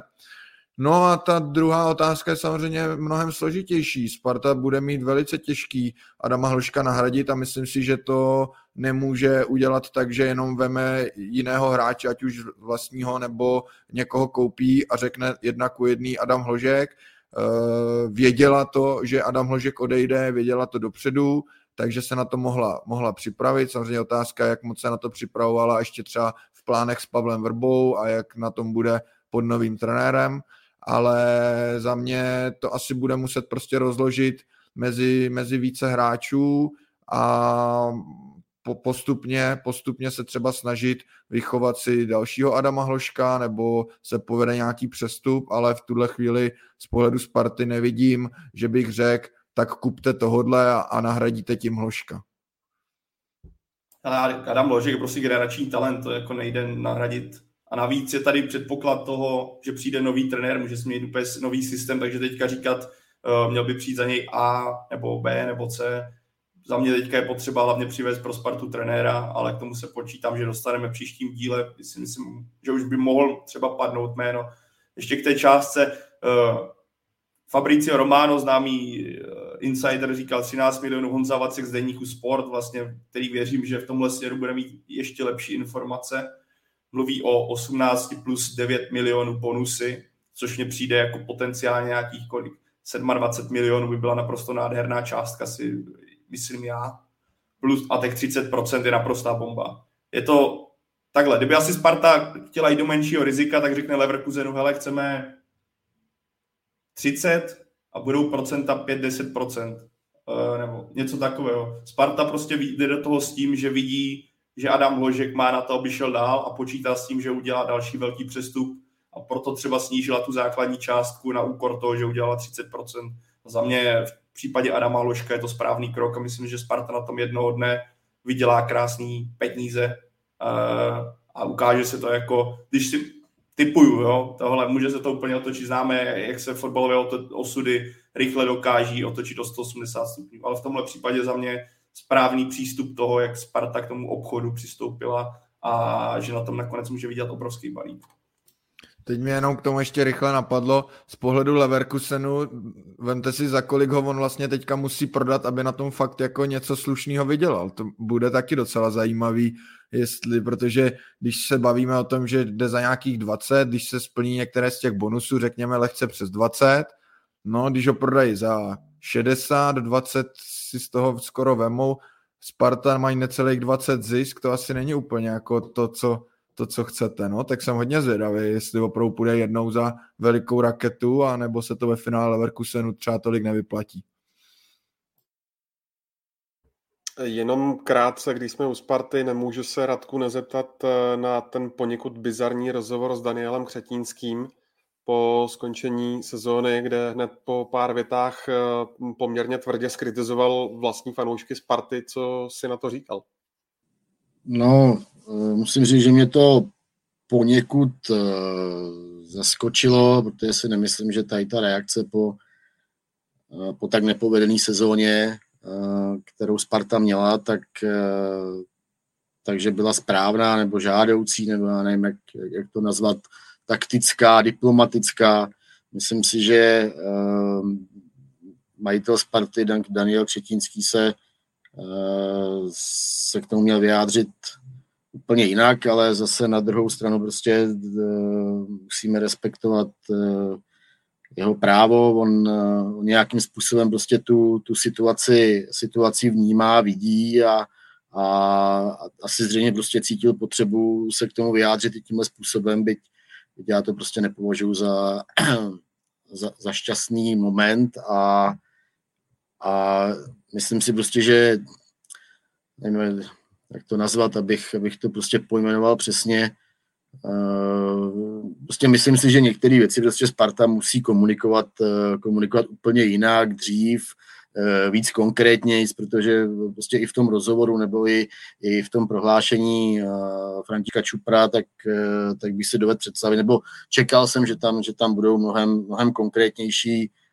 věci a mnohem taková podrobnější analýza eh, toho neúspěchu a, a takhle z toho vyčínívalo akorát to, hele, my jsme neuspěli, ale podívej, vy jste nám vlastně vůbec nepomohli, tak, tak si je to taky vycpat, jo, když to přeženu.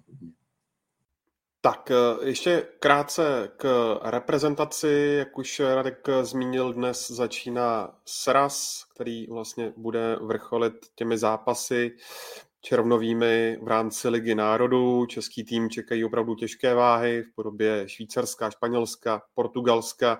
Když se podíváte na tu sestavu, jakou Jaroslav Šilhavý a jeho realizák zvolili, a ty tváře, včetně třeba i nováčka Adama Vlkanovi, tak jaké dáváte šance národnímu týmu eh, v souboji s těmito vyhlasnými soupeři?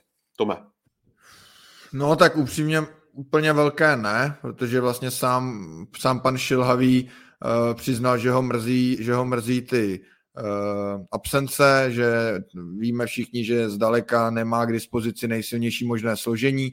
A myslím si, že pardon, že právě absence již tady několikrát zmiňovaného Patrika Šika je v současné chvíli pro reprezentaci zcela zásadní, protože v tu chvíli si myslím, že pozice hrotového útočníka je možná naší největší slabinou a naopak s Patrikem Šikem tam máme hráče, o kterého se můžeme opřít, takže, takže to si myslím, že je zcela zásadní absence a myslím si, že budeme mít uh, hodně těžký dávat góly, protože všichni ty soupeři, kteří nás čekají, tak příliš gólu nedostávají. A takže já osobně očekávám, že to budou spíš takový zápasy, že budeme hodně pozorně bránit a budeme to chtít trošku jako ubránit a třeba dosáhnout nějakého výsledku 0-0, 1-1, uh, ukopat to, ale já osobně tomu moc nevěřím a myslím si, že to má v tuhle chvíli uh, i trenér Šilhavý hodně těžký, co se výběru týče. Ono by ta skupina byla těžká i v plné sestavě české. Teďka ti vypadly, že jo, x, no, x 3, 4, 5 hráčů, který by měl v základní sestavě jako počítám s tím, že to asi pro národní tým nedopadne dobře, cokoliv jiného by mě vlastně mile překvapilo. Jsem vlastně, jak tady ty to Ondro zobrazoval, já jsem vlastně rád, že do té nominace se dostal Václav Černý. V jeho případě mám radost, že po tom těžkým zranění je zpět a dostává se nějakým způsobem do formy. Dostal se, dostali se tam i jiní kluci a aspoň doufám, že ty výkony nebudou nějakým obrovským jako průšvihem. Jako nepočítám, že by se to mělo drtit, ale, ale snad uvidíme právě šanci třeba Václava Černého. Dostanou třeba šanci tím, jak je ta sestava rozpadlá, nebo ta kostra ovlivněná zraněními a únavou, že, že Tomáš Holeš a hráči Slavě nemůžou jet, což je pochopitelné po, tom nároč, po té náročné sezóně, tak třeba dostanou šanci kluci, kteří tolik prostoru nedostávají normálně. A třeba bych rád viděl právě Václava Černého na křídle, aby ukázal to, jak se prezentuje v Nizozemsku, tak aby to ukázal opět i národním týmu, protože ten, je, ten, on je typ hráče, kterýho reprezentace v současnosti nemá. Takovýho křídelníka, který zkouší jedna jedna, uh, technicky zdatný, řekl bych i hodně sebevědomý. A proto doufám, že uvidíme třeba i jiný, jiný složení, jiný sestavy, šance pro jiný kluky. Uh, jako začíná druhá éra Jaroslava Šilhavého. A, a myslím si, že, že prostě ten rozjezd, uh, teď v tom černu ty čtyři zápasy, tak takže pro vnímání trenéra vůbec toho celého trenerského štábu, tak uh, bude hrozně důležitý nesnad, aby uspěl výsledkově, protože to opravdu, co si budeme povídat, bude jako velmi složitý. Uh, byť třeba minimálně se Švýcarskem bych se dovedl představit, že třeba naše reprezentace vyhraje a, a uchovají si šanci o to udržet se v té elitní skupině Ligy národů. Ale hrozně důležitý z mýho pohledu bude ten herní projev. Jestli tam jestli tam nastane nějaký posun, eh, nechci, aby to prostě sklouzlo k tomu, že budeme tupě bránit ve Španělsku, v Portugalsku nebo doma se Španělskem a, a nebude se na ty naše zápasy dát dívat. Jako, z mýho pohledu je potřeba, aby, aby trenér Šilhavý se snažil oživit nebo spíš vylepšit uh, atraktivitu hry národního mužstva. Uh, myslím si, že uh, minimálně v, zápasech s těmi silnými týmy nebo top týmy Evropy, světa, tak, eh, takže využije tříobráncový systém, který, eh, který docela mužstvu sednul a myslím i typologicky prostě hráčům eh, v baráži se Švédskem. A, takže já neočekávám to, že třeba třikrát vyhrajeme, ale chtěl bych potom srazu mít dobrý pocit ze hry národního týmu. Být třeba prohráme ve Španělsku 3-1 nebo v Portugalsku, ale rád bych, aby jsme tam předvedli výkon, který bude mít hlavu a patu. Ta utkání samozřejmě můžete sledovat eh, na ČT Sport živě během června. Eh, abych se vrátil úplně na začátek eh, tohoto bloku, tak otázka, nebo spíš váš tip na závěr. Zda Adam Hložek v Bayeru Leverkusen uspěje a zda vytvoří s Patrikem Šikem české gólové zabijácké. Ale já už, když tenkrát jsme dělali studio Eh, u nás ve sportu a už si to nebylo, jaký to byl zápas, byl to nějaký zápas, zápas národního mužstva a už to je, je, to, je to víc než rok a možná rok a půl a tenkrát jsem tam vyjádřil přání, že se těším a že Jaroslav Šilhavý uh, složí tu dvojici Šik nahoře a Adam Hožek pod ním. Bavili jsme se o tom, že spíš s ním počítají na křídlo, ale eh, konečně prostě nastává ta chvíle, kdy oni budou Eh, prakticky týden co týden eh, nastupovat spolu v jedné základní jedenáce. Doufejme, že se Adam Hořík do ní dostane. A eh, takže já strašně věřím tomu, že, že jim to bude sedět a, a, a že uspěje. Jako já nechci že neočekávám nic jiného, ale, ale moc si to přeju. No já jsem na tom samozřejmě stejně, hrozně moc mu to přeju a a jak už jsem tady několikrát zmiňoval, věřím tomu, že přestupem do Leverkusen udělal dobrý krok a akorát prostě uvidíme a to těžko odhadovat, protože to je tak těžká cesta dostat se pak do té opravdu úplné elity, ať už pohledem velkoklubu anebo individuálními výkony, tak to bych si netroufnul teďka říct, že tam Adam Hložek jednou bude, ale věřím tomu, že v Leverkusenu uspěje a že ho čeká moc hezká kariéra a že to pomůže samozřejmě i české reprezentaci. Já bych řekl takhle, tím, jak dopředu věděl, že on bude určitě prodejním artiklem, jak on je výjimečný hráč, věřím, že se na to dlouhodobě připravoval, takže pro mě on má ideální pozici prosadit se a věřím, že to zvládne. Jak moc to bude, jestli potvrdí úplně takové ty superlativy o hráči do nejlepších klubů světa, nebo nakonec udělá krásnou kariéru v Leverkusenu. To teďka těžký předjímat, ale věřím, že zrovna on to má v hlavě tak srovnaný, že on v, eh, Leverkusenu uspěje a nezapadne.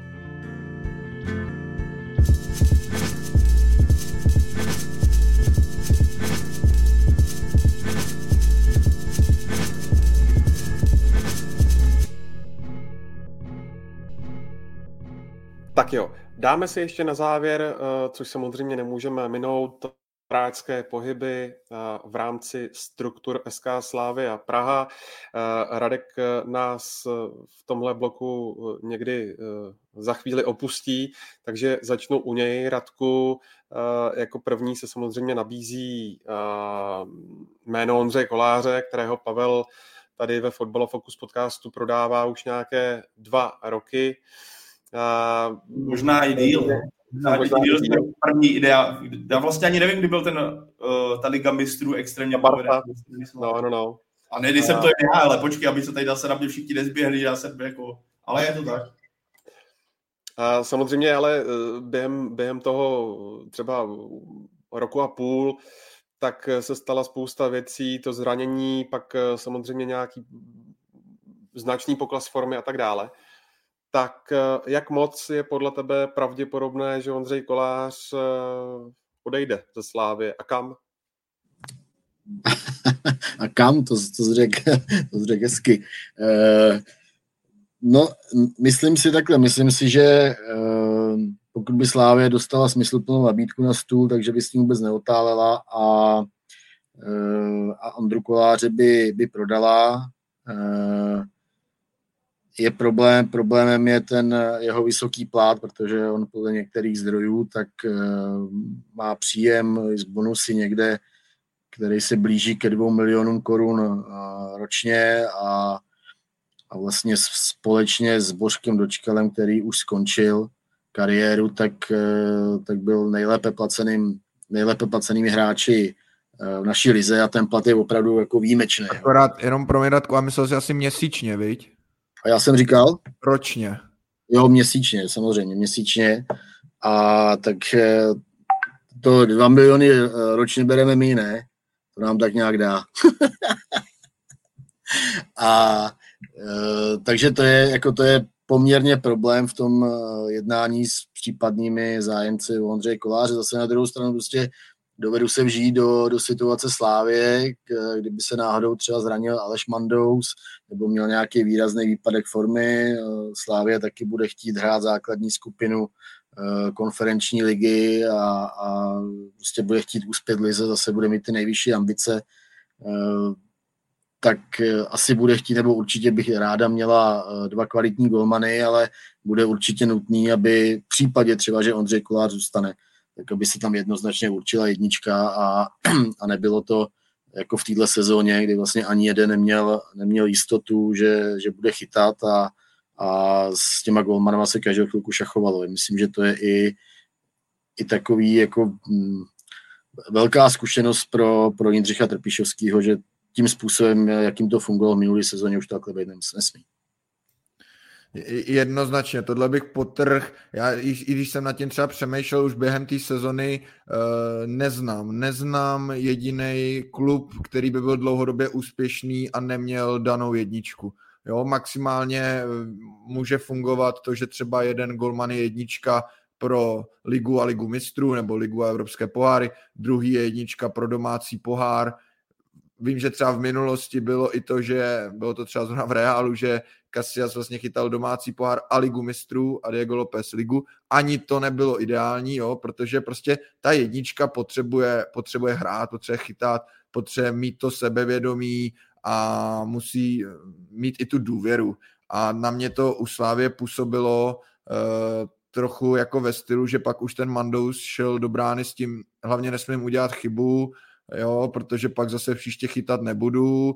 Do, do, do toho kolář tam byl házený trošku jako nahodile mi přišlo a ne, nemělo to z mý, jako z mýho pohledu to nemělo moc hlavu a patu a myslím si, že se to jednoznačně ukázalo, hlavně třeba na těch výkonech uh, Man, Mandouse, že šli prostě logicky dolů. Já jsem se pak podíval a on třeba chytal nějaký zápas, dva, tři nechytal a najednou šel na klíčový zápas proti Feynordu a to si myslím, že pro žádného golmana a obecně pro žádný tým není dobrý, takže souhlasím s tím, že pokud přijde dobrá nabídka, tak by Slávě měla koláře pustit, pokud nepřijde, tak by si měla určit jasnou jedničku. A je teda potom ale otázka, jestli si držet dva až takhle jakoby nejenom kvalitní golmany, ale hlavně dva golmany, kteří už tou jedničkou ve Slávii byli. To je vždycky těžší, než ve stylu, kdyby tam teď přišel nějaký jiný golman, který tam začne v roli dvojky a třeba si jednou jedničku vychytá, ale teď máte dva golmany, kteří nejenom, že chtějí být jedničkou, to je jasný, že tu ambici musí mít, ale oni tou jedničkou ve Slávii byli a byli poměrně úspěšně a teď jednomu z nich říct, teď budeš dvojka, není to vůbec lehká situace. Hele, já bych řekl, že pro mě, ty říkal Tome, dobrou nabídku. Za mě, kdyby Slávě dostala nějakou na, ne, ne, ne špatnou. Za mě Ondřej Kolář by měl odejít ze Slávě. A ať už by to pomohlo Slávy, která by možná nedostala takový balík, ale zbavila by se toho břemene, o kterém mluvil Radek. Když to vezmeš, to máš ročně kolik? 25, 24 milionů a to se ještě nebavíme třeba o tom, když se postoupí do ligy mistrů a vychytaný čistý konta, kdyby přibývali víc, než byli v téhle sezóně, tak ta finanční nákladnost je ještě větší. Samotný hráč, myslím, že on potřebuje taky posunout, potřebuje nový impuls. Přijde mi, že uh, to prostředí ve Slávii zná už tak dobře, že se dál nemůže posunout. Vyhrál tam to, co mohl.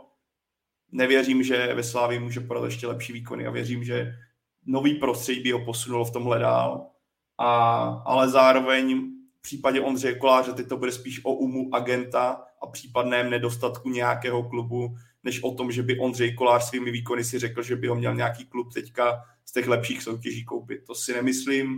A, takže na tohle, na tohle jsem hodně zvědavý, co se kolem něj bude dít v létě. Plus Ondřej Kolář, jestli v případě Tomáše Součka naše prodávání bylo předčasný a Slávě z něj vytěžila maximum, což je adekvátní přiznat, tak, při, a, tak Ondřej Kolář je úplná, úplný opak. Je naopak příklad toho, jak prováhat ideální způsob uh, prodeje hráče a jak na něm vydělat krásné peníze. Ale to jen ukazuje, jak tohle, tady tahle disciplína prodej hráčů je specifická, jak je obtížné odhadnout ten správný moment, kdy někoho pustit ale Slávě si tím, že si ho nechala a ještě mu dala takovouhle smlouvu, která je dle mého na český poměry skoro až nesmyslná v téhle době, tak se tohle bude řešit velice těžce. Radka honí další povinnosti, tak eh, Radek nás opustí. Radku, díky moc za tvoji účast a těšíme se zase příště. Děkuji za pozvání, mějte se, ahoj. Ahoj, opatruj se. Čau, Radku. Čau, čau. Uh, Pájo, jestli chceš ještě něco k Ondrovi Kolářovi dodat, uh, nebo Tome?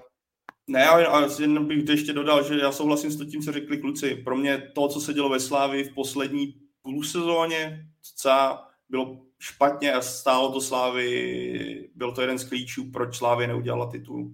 To, jak se chovala brankářům, respektive jak je rotovala. To jsme vlastně, co jsem vlastně zmiňoval i v tom, když jsme bilancovali poslední sezonu. Takže za mě je v tomhle ideální scénář Ondřej Kolář.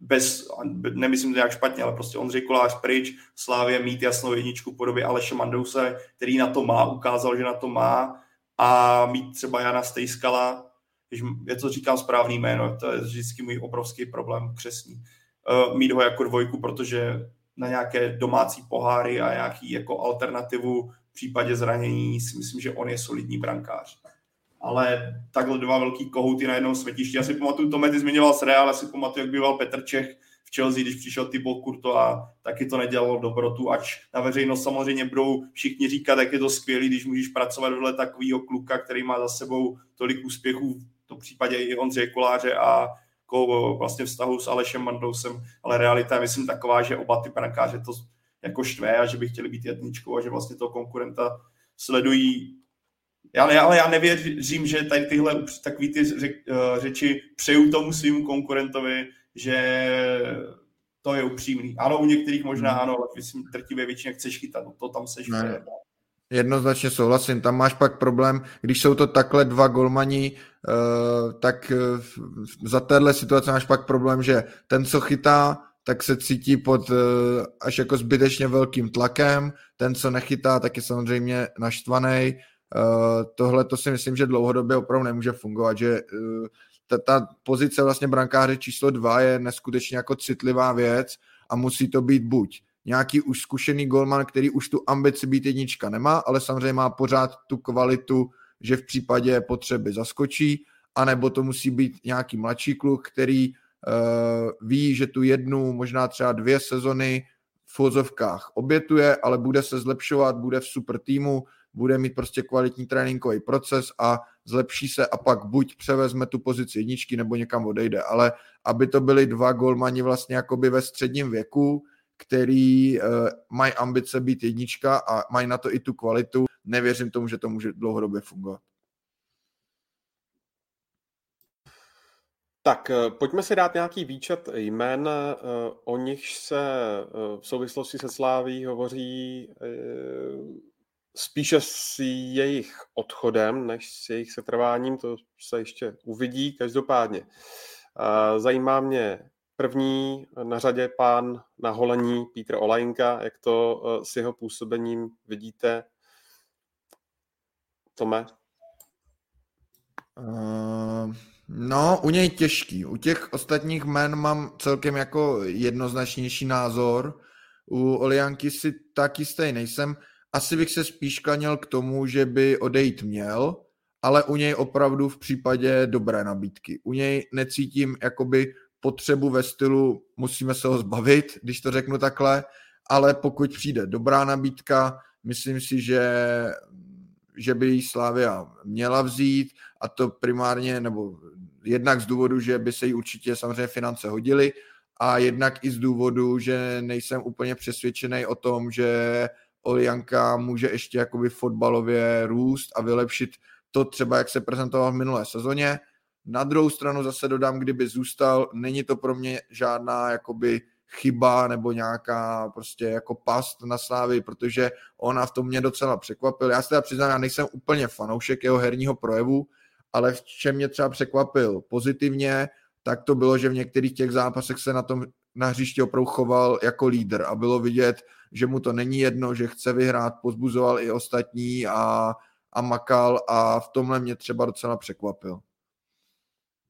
To tady je zásadní ale věc, podle mě to mé, že o Lajinkovi končí za rok smlouva a myslím, že on už je taky nastavený, nebo přijde mi to tak, že on by rád změnil prostředí a že jestli na něm má někdy Slávě třeba vydělat oproti tomu, co za něj dala, tak je teďka ten správný čas, uh, aby se on právě posunul někam dál. Myslím, že jako přijde mi to i tak, jako něco, co prosakuje, ně, nějak působí i, ta, i, ten hráč. A za mě já si myslím, že on by i z toho pohledu, že se o něm mluvilo v případě Fenerbahče, že on by, že Slávě by v tomhle případě, pokud přijde dobrá nabídka, jak zmiňoval, pod víno, tak je čas, čas se v tomhle směru rozloučit, protože nechceš pustit Olajinku za rok zadarmo.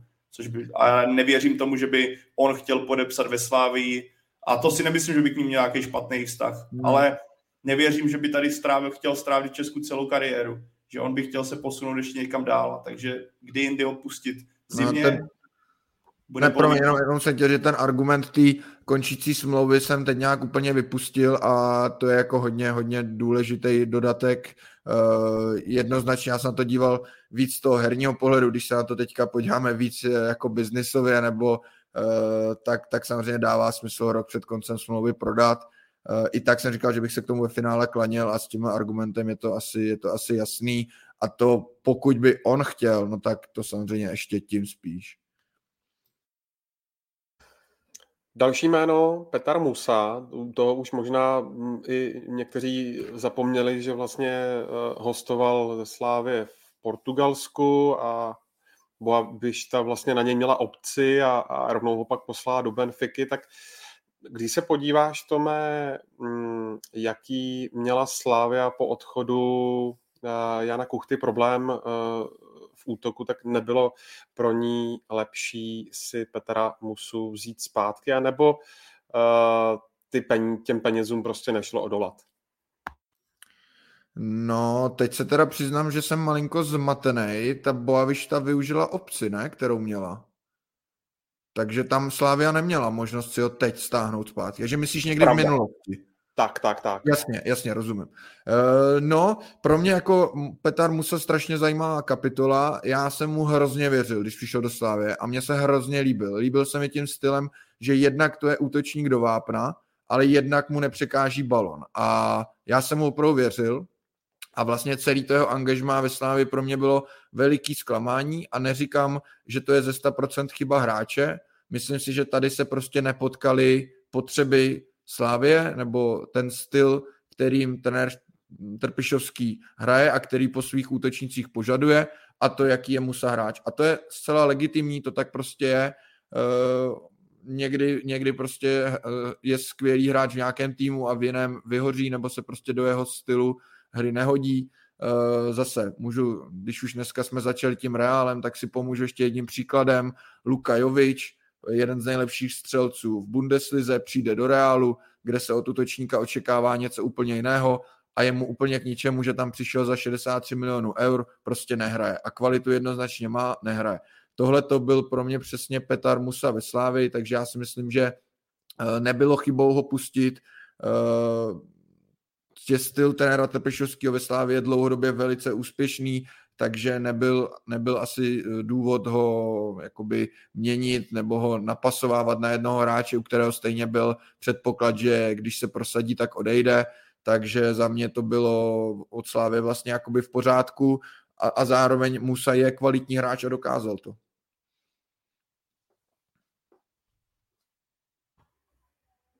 Pájo? Ne, pro mě na, tady padlo všechno. Návrat Petra, Petra musí, ona, on ani sám by podle mě nechtěl, když se chytneš v portugalské lize, kde o tebe stojí Boavišta, potažmo Benfica, které skončil, tak tady, tady, tenhle, tady tahle vazba i s tím, že on už byl, hostov, byl na hostování vlastně Německu, tak já si myslím, že tohle tady už byla jasná, jas, jasně nastavený vztah, že on ve Slávi nebude pokračovat, respektive on na to byl nastavený a to, co zmiňoval Tomáš, ta, ani Slávě už ne, vlastně s ním nechci říct, nechtěla spolupracovat, ale byla nastavená tak, že z něj bude profitovat finančně a tudíž jako nějaká, i kdyby tam obce nebyla, tak eh, tady tenhle návrat toho starého vztahu si myslím, že neby, by nebyl cestou a nebyl by ku prospěchu věci ani pro jednu stranu. Eh,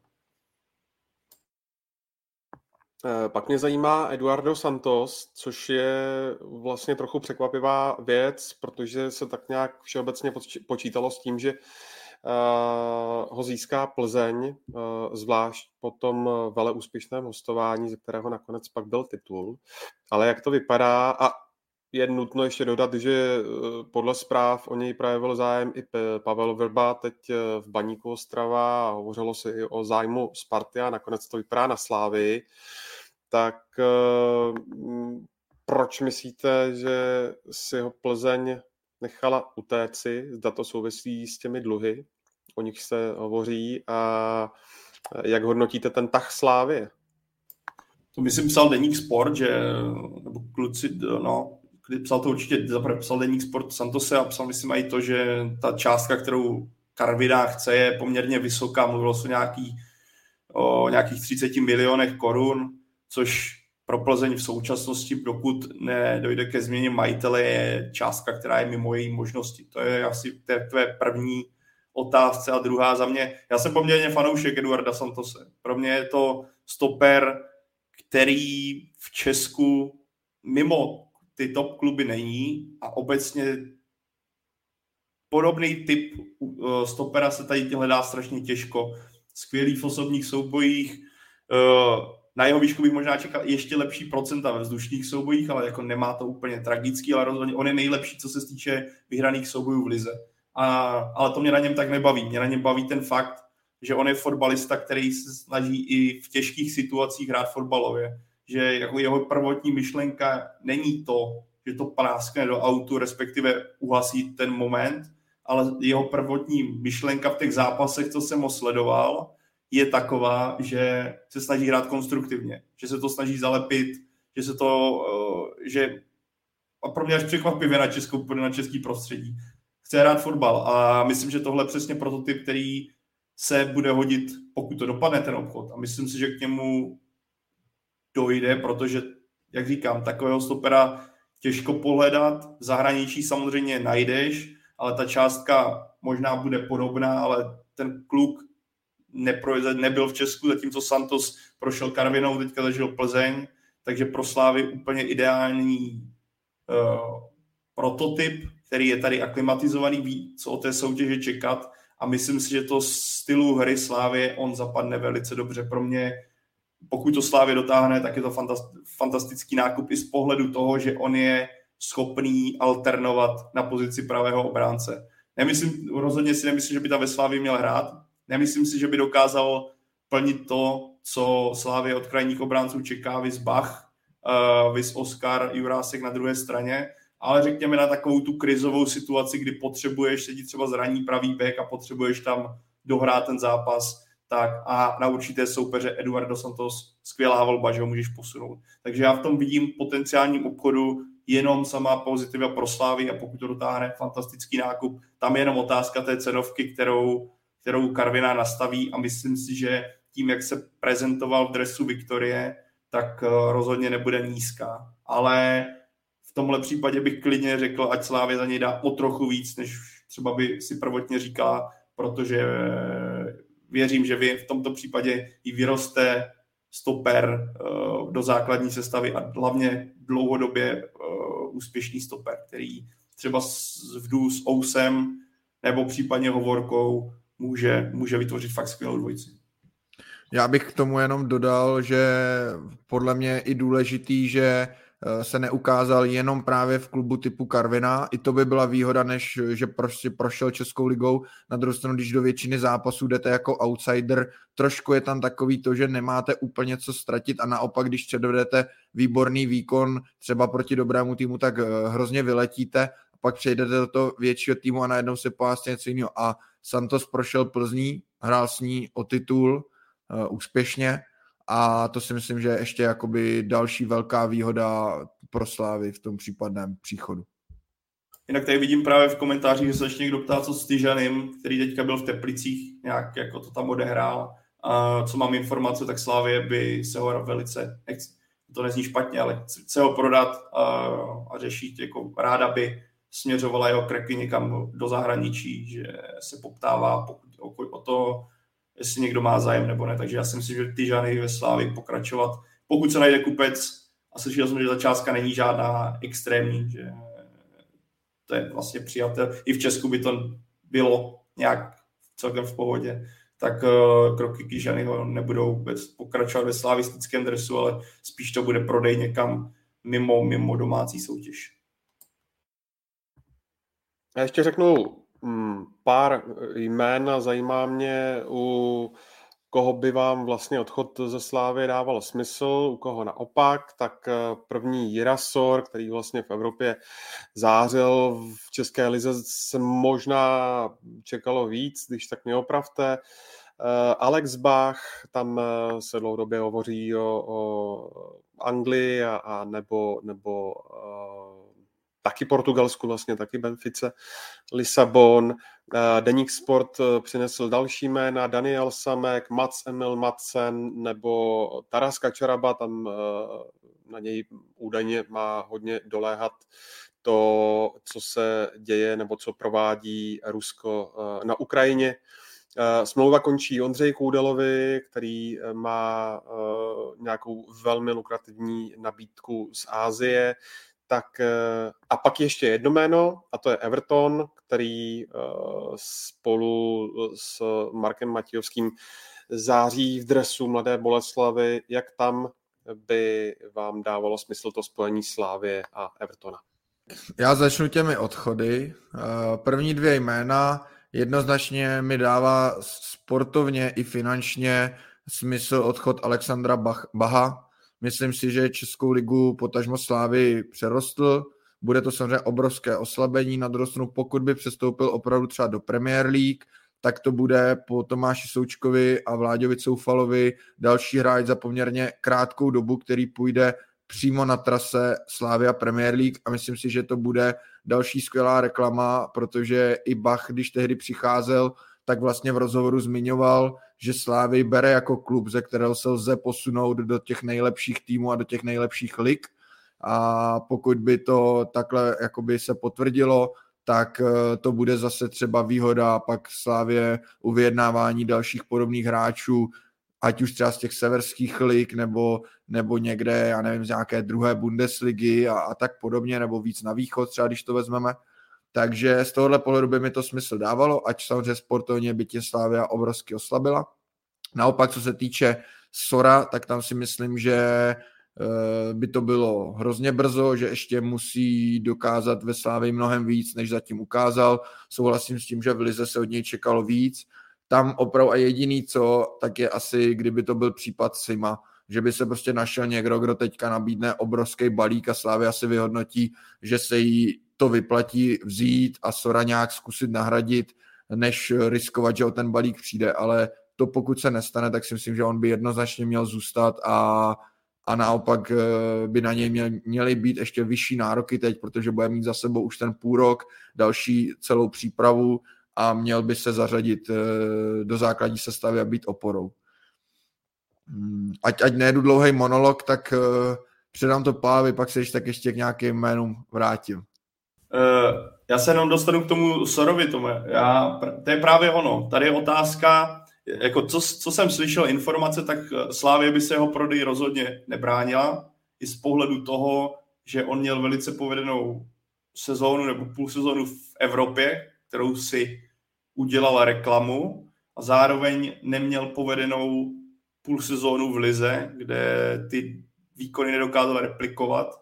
Tudíž co tak jde ven, tak by se tomu prodej právě z tohoto důvodu nebránili, že ta, pokud by přišla dobrá nabídka, mělo to smysl, tak by se jim to vyplatilo, respektive by to brali tak, že něco na styl si mi rychle koupili a se ziskem prodali, protože nejsou přesvědčení o tom, že tohle dlouhodobě může fungovat. Ale jak říkám, jsou to nějaké informace, co prosakují a tady tyhle informace jsou jako pořád berme je, když je tady jmenuje, jmenujeme, tak je musíme brát si s tou rezervou, a, protože už se několikrát potvrdilo, že nakonec ta pravda byla přece jenom trošku jinde. Ale jak říká Elbach, tam si myslím, že není o čem, tam je jenom otázka o kolik a zároveň si myslím, že Slávy by v tomhle případě měla hledat alternativu nebo respektive náhradu zahraničí. A teď v Česku nevidím fotbalistu, který by tu díru zacelil. David Douděra, jeho příchod do Slávy je OK, ale já ho nepovažuji za náhradu za uh, Alexandra Baha.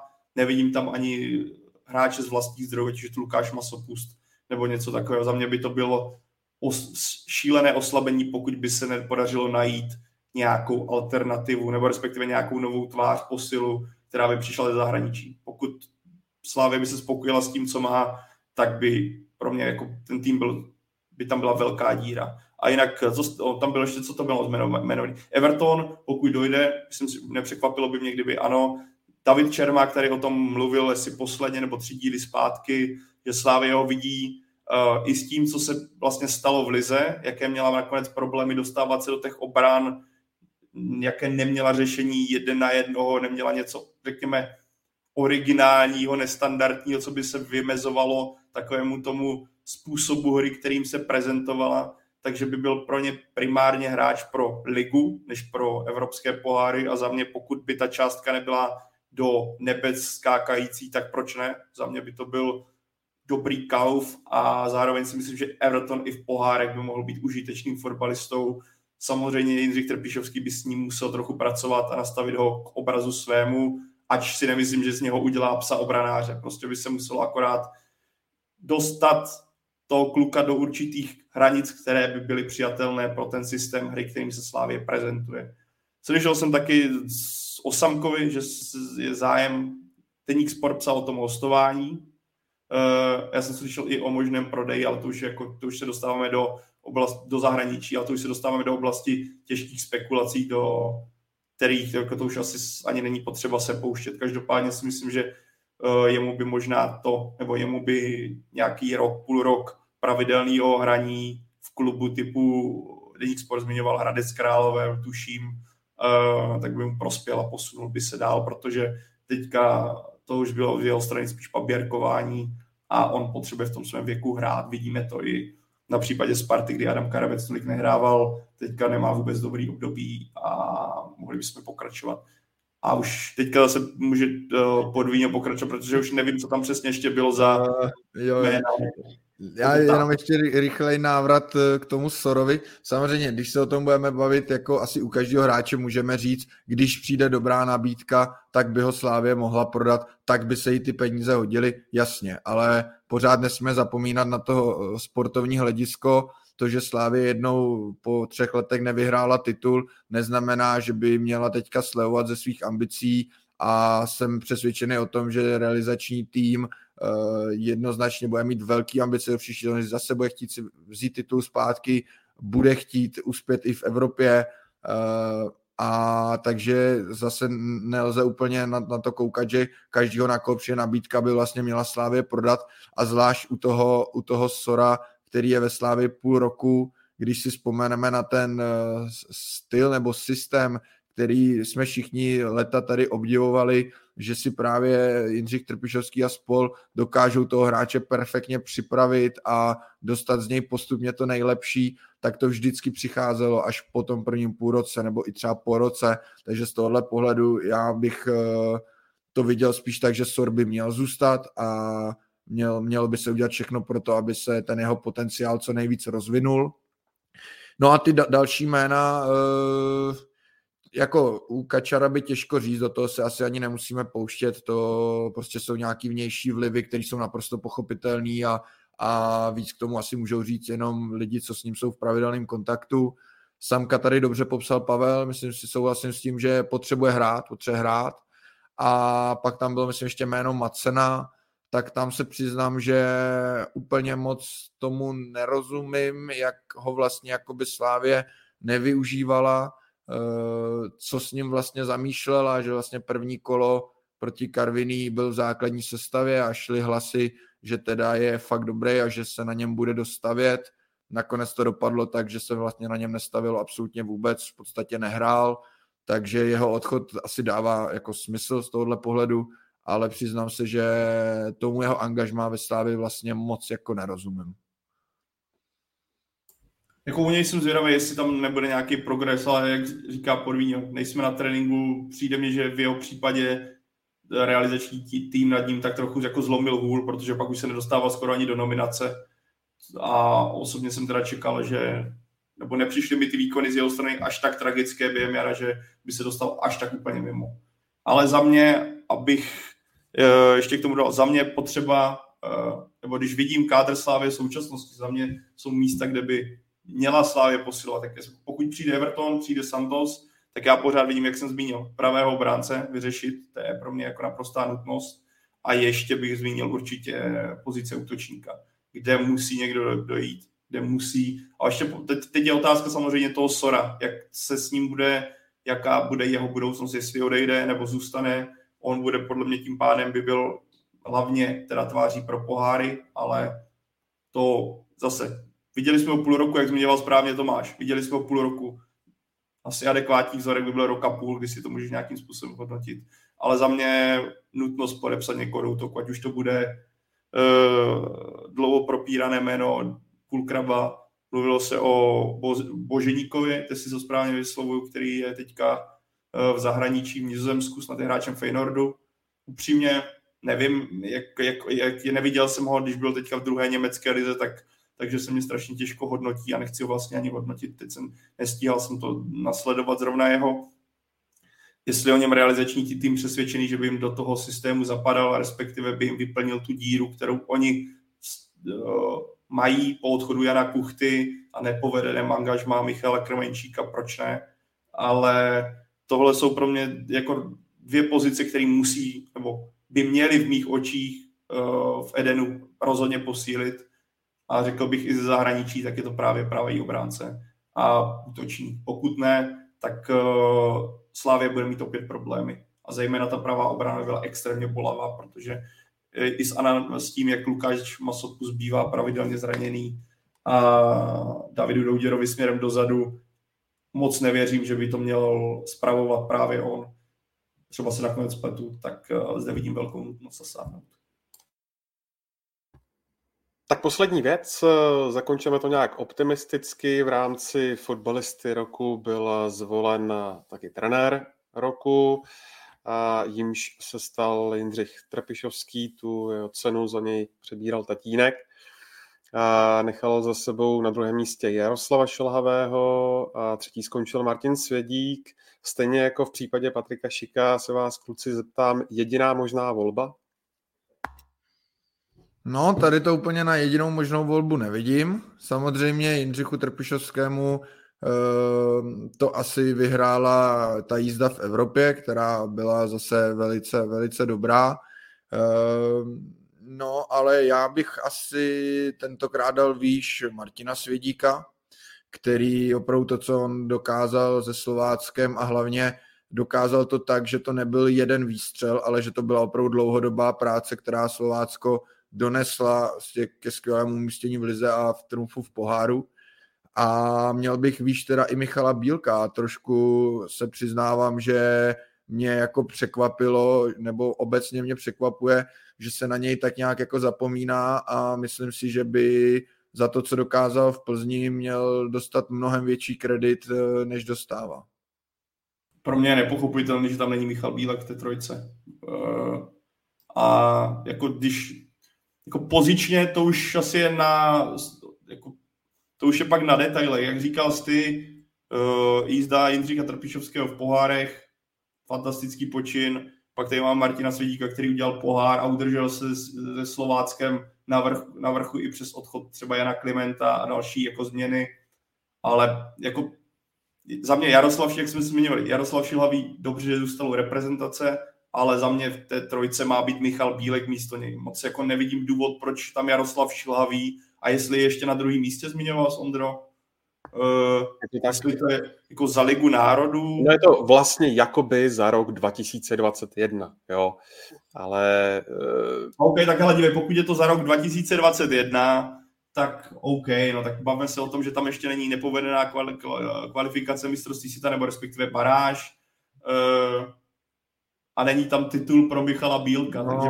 je, to je trošku nešťastný, no. Jsem o tom no. mluvil, o tom zlatém míči, že jsem rád, že už se dává za sezonu a ne vlastně za kalendářní rok, no, protože to samozřejmě v tu chvíli tam není ani ten svědíkův trumf v, po, v poháru, ale já nevím, no, pokud dáváme koncem května cenu za nejlepšího trenéra, tak mi prostě nedává smysl, aby se tam nepočítali úspěchy, které přišly v květnu. Jako, Přesně no, tak. Během sezóny je to absurdní, ale je to absurdní nastavení. Tady se má hodnotit, co to má přesně po konci sezóny, udělat se to klidně o 14 dní později a zakomponovat do toho, jak, se, jak si ty týmy vedly eh, v kalendáři, nebo v, té dané, v tom daném ročníku, jak zmiňoval Podvíňo, jak to bylo změněné u Zlatého míče, to, tady tohle bilancování po, po půl roce, v roce 2021, kdy si skoro nepamatuješ, jak to vypadalo na jaře a myslím, že při té volbě do toho zakomponuješ naopak ty hlasy, který, nebo to jaro, který by tam ale už teoreticky být nemělo, protože je to rok 2021, je to za mě trochu nešťastný. Nevím přesně úplně tady tyhle pravidla tohle, to, téhle ankety, ale to, že tam není Michal Bílek, vypovídá o tom, že něco není dobře nastavený, protože kdy jindy by tam měl být. Tomáš Podvín, Pavel Jahoda a na dálku zdravíme Radka Špriňara. Kluci, díky moc za váš čas. Dneska jsme dokonce přejeli Eh, krásnou stopáž dvou hodin, takže eh, opravdu díky. Já moc díky za pozvání a bylo to super povídání. Díky. Děkuji, Ondřej, bylo to opět krásné, teda dlouhé. Trochu jsme se sekli u té ligy mistrů, tam jsem čekal, že to prosvištíme, tyjo, a... ale tak ale zvládlo se to. Zvládlo se to a uh Vlastně po čase jsme, jsme dávali taky něco ze zahraničí a uh, jestli vás to bavilo, jestli vás uh, bavilo okénko k Lize mistrů a králu Madrid, tak samozřejmě budeme rádi, když nám to napíšete třeba do komentářů. Samozřejmě ještě není, jednou... není jako problém udělat případně speciály pouze králu Madrid. OK, tak jo, bereme tě za slovo. Ne, ale jako zahraniční soutěže obecně to necháváme na, na, na jiných náš, náš, tohle byla výjimka, ne, protože finále mistrů je fotbalový svátek a i z toho pohledu, že Česká liga skončila, tak, tak to bylo, se to nabízelo to téma. Tak, tak. Eh, ještě chci poděkovat eh, všem, kdo nás teď eh, sledovali živě. Bylo vás tady opět opravdu hodně, takže díky. A při té příležitosti ještě jednou zopakuji, že budeme samozřejmě moc rádi za každý váš hlas v anketě Podcast roku v kategorii veřejnoprávní podcast na adrese podcastroku.cz. No a uh, my se na vás budeme těšit uh, příští týden, doufejme určitě, protože jak jsem zmiňoval v úvodu, nekončíme, jedeme dál, jak říká Václav Klaus. A to už si třeba budeme, budeme povídat mimo jiné o tom, kdo se stal novým trenérem AC Sparta Praha, protože ona, ta příprava na novou sezónu uh, asi začne co nevidět. Tak, se mějte krásně, jak Tomáše, tak Pavla, tak i mě mm, a i Radka najdete na Twitteru, kdybyste nám chtěli cokoliv vzkázat, třeba nám vynadat za něco a těšíme se na vás příští týden. Tak si mějte krásně.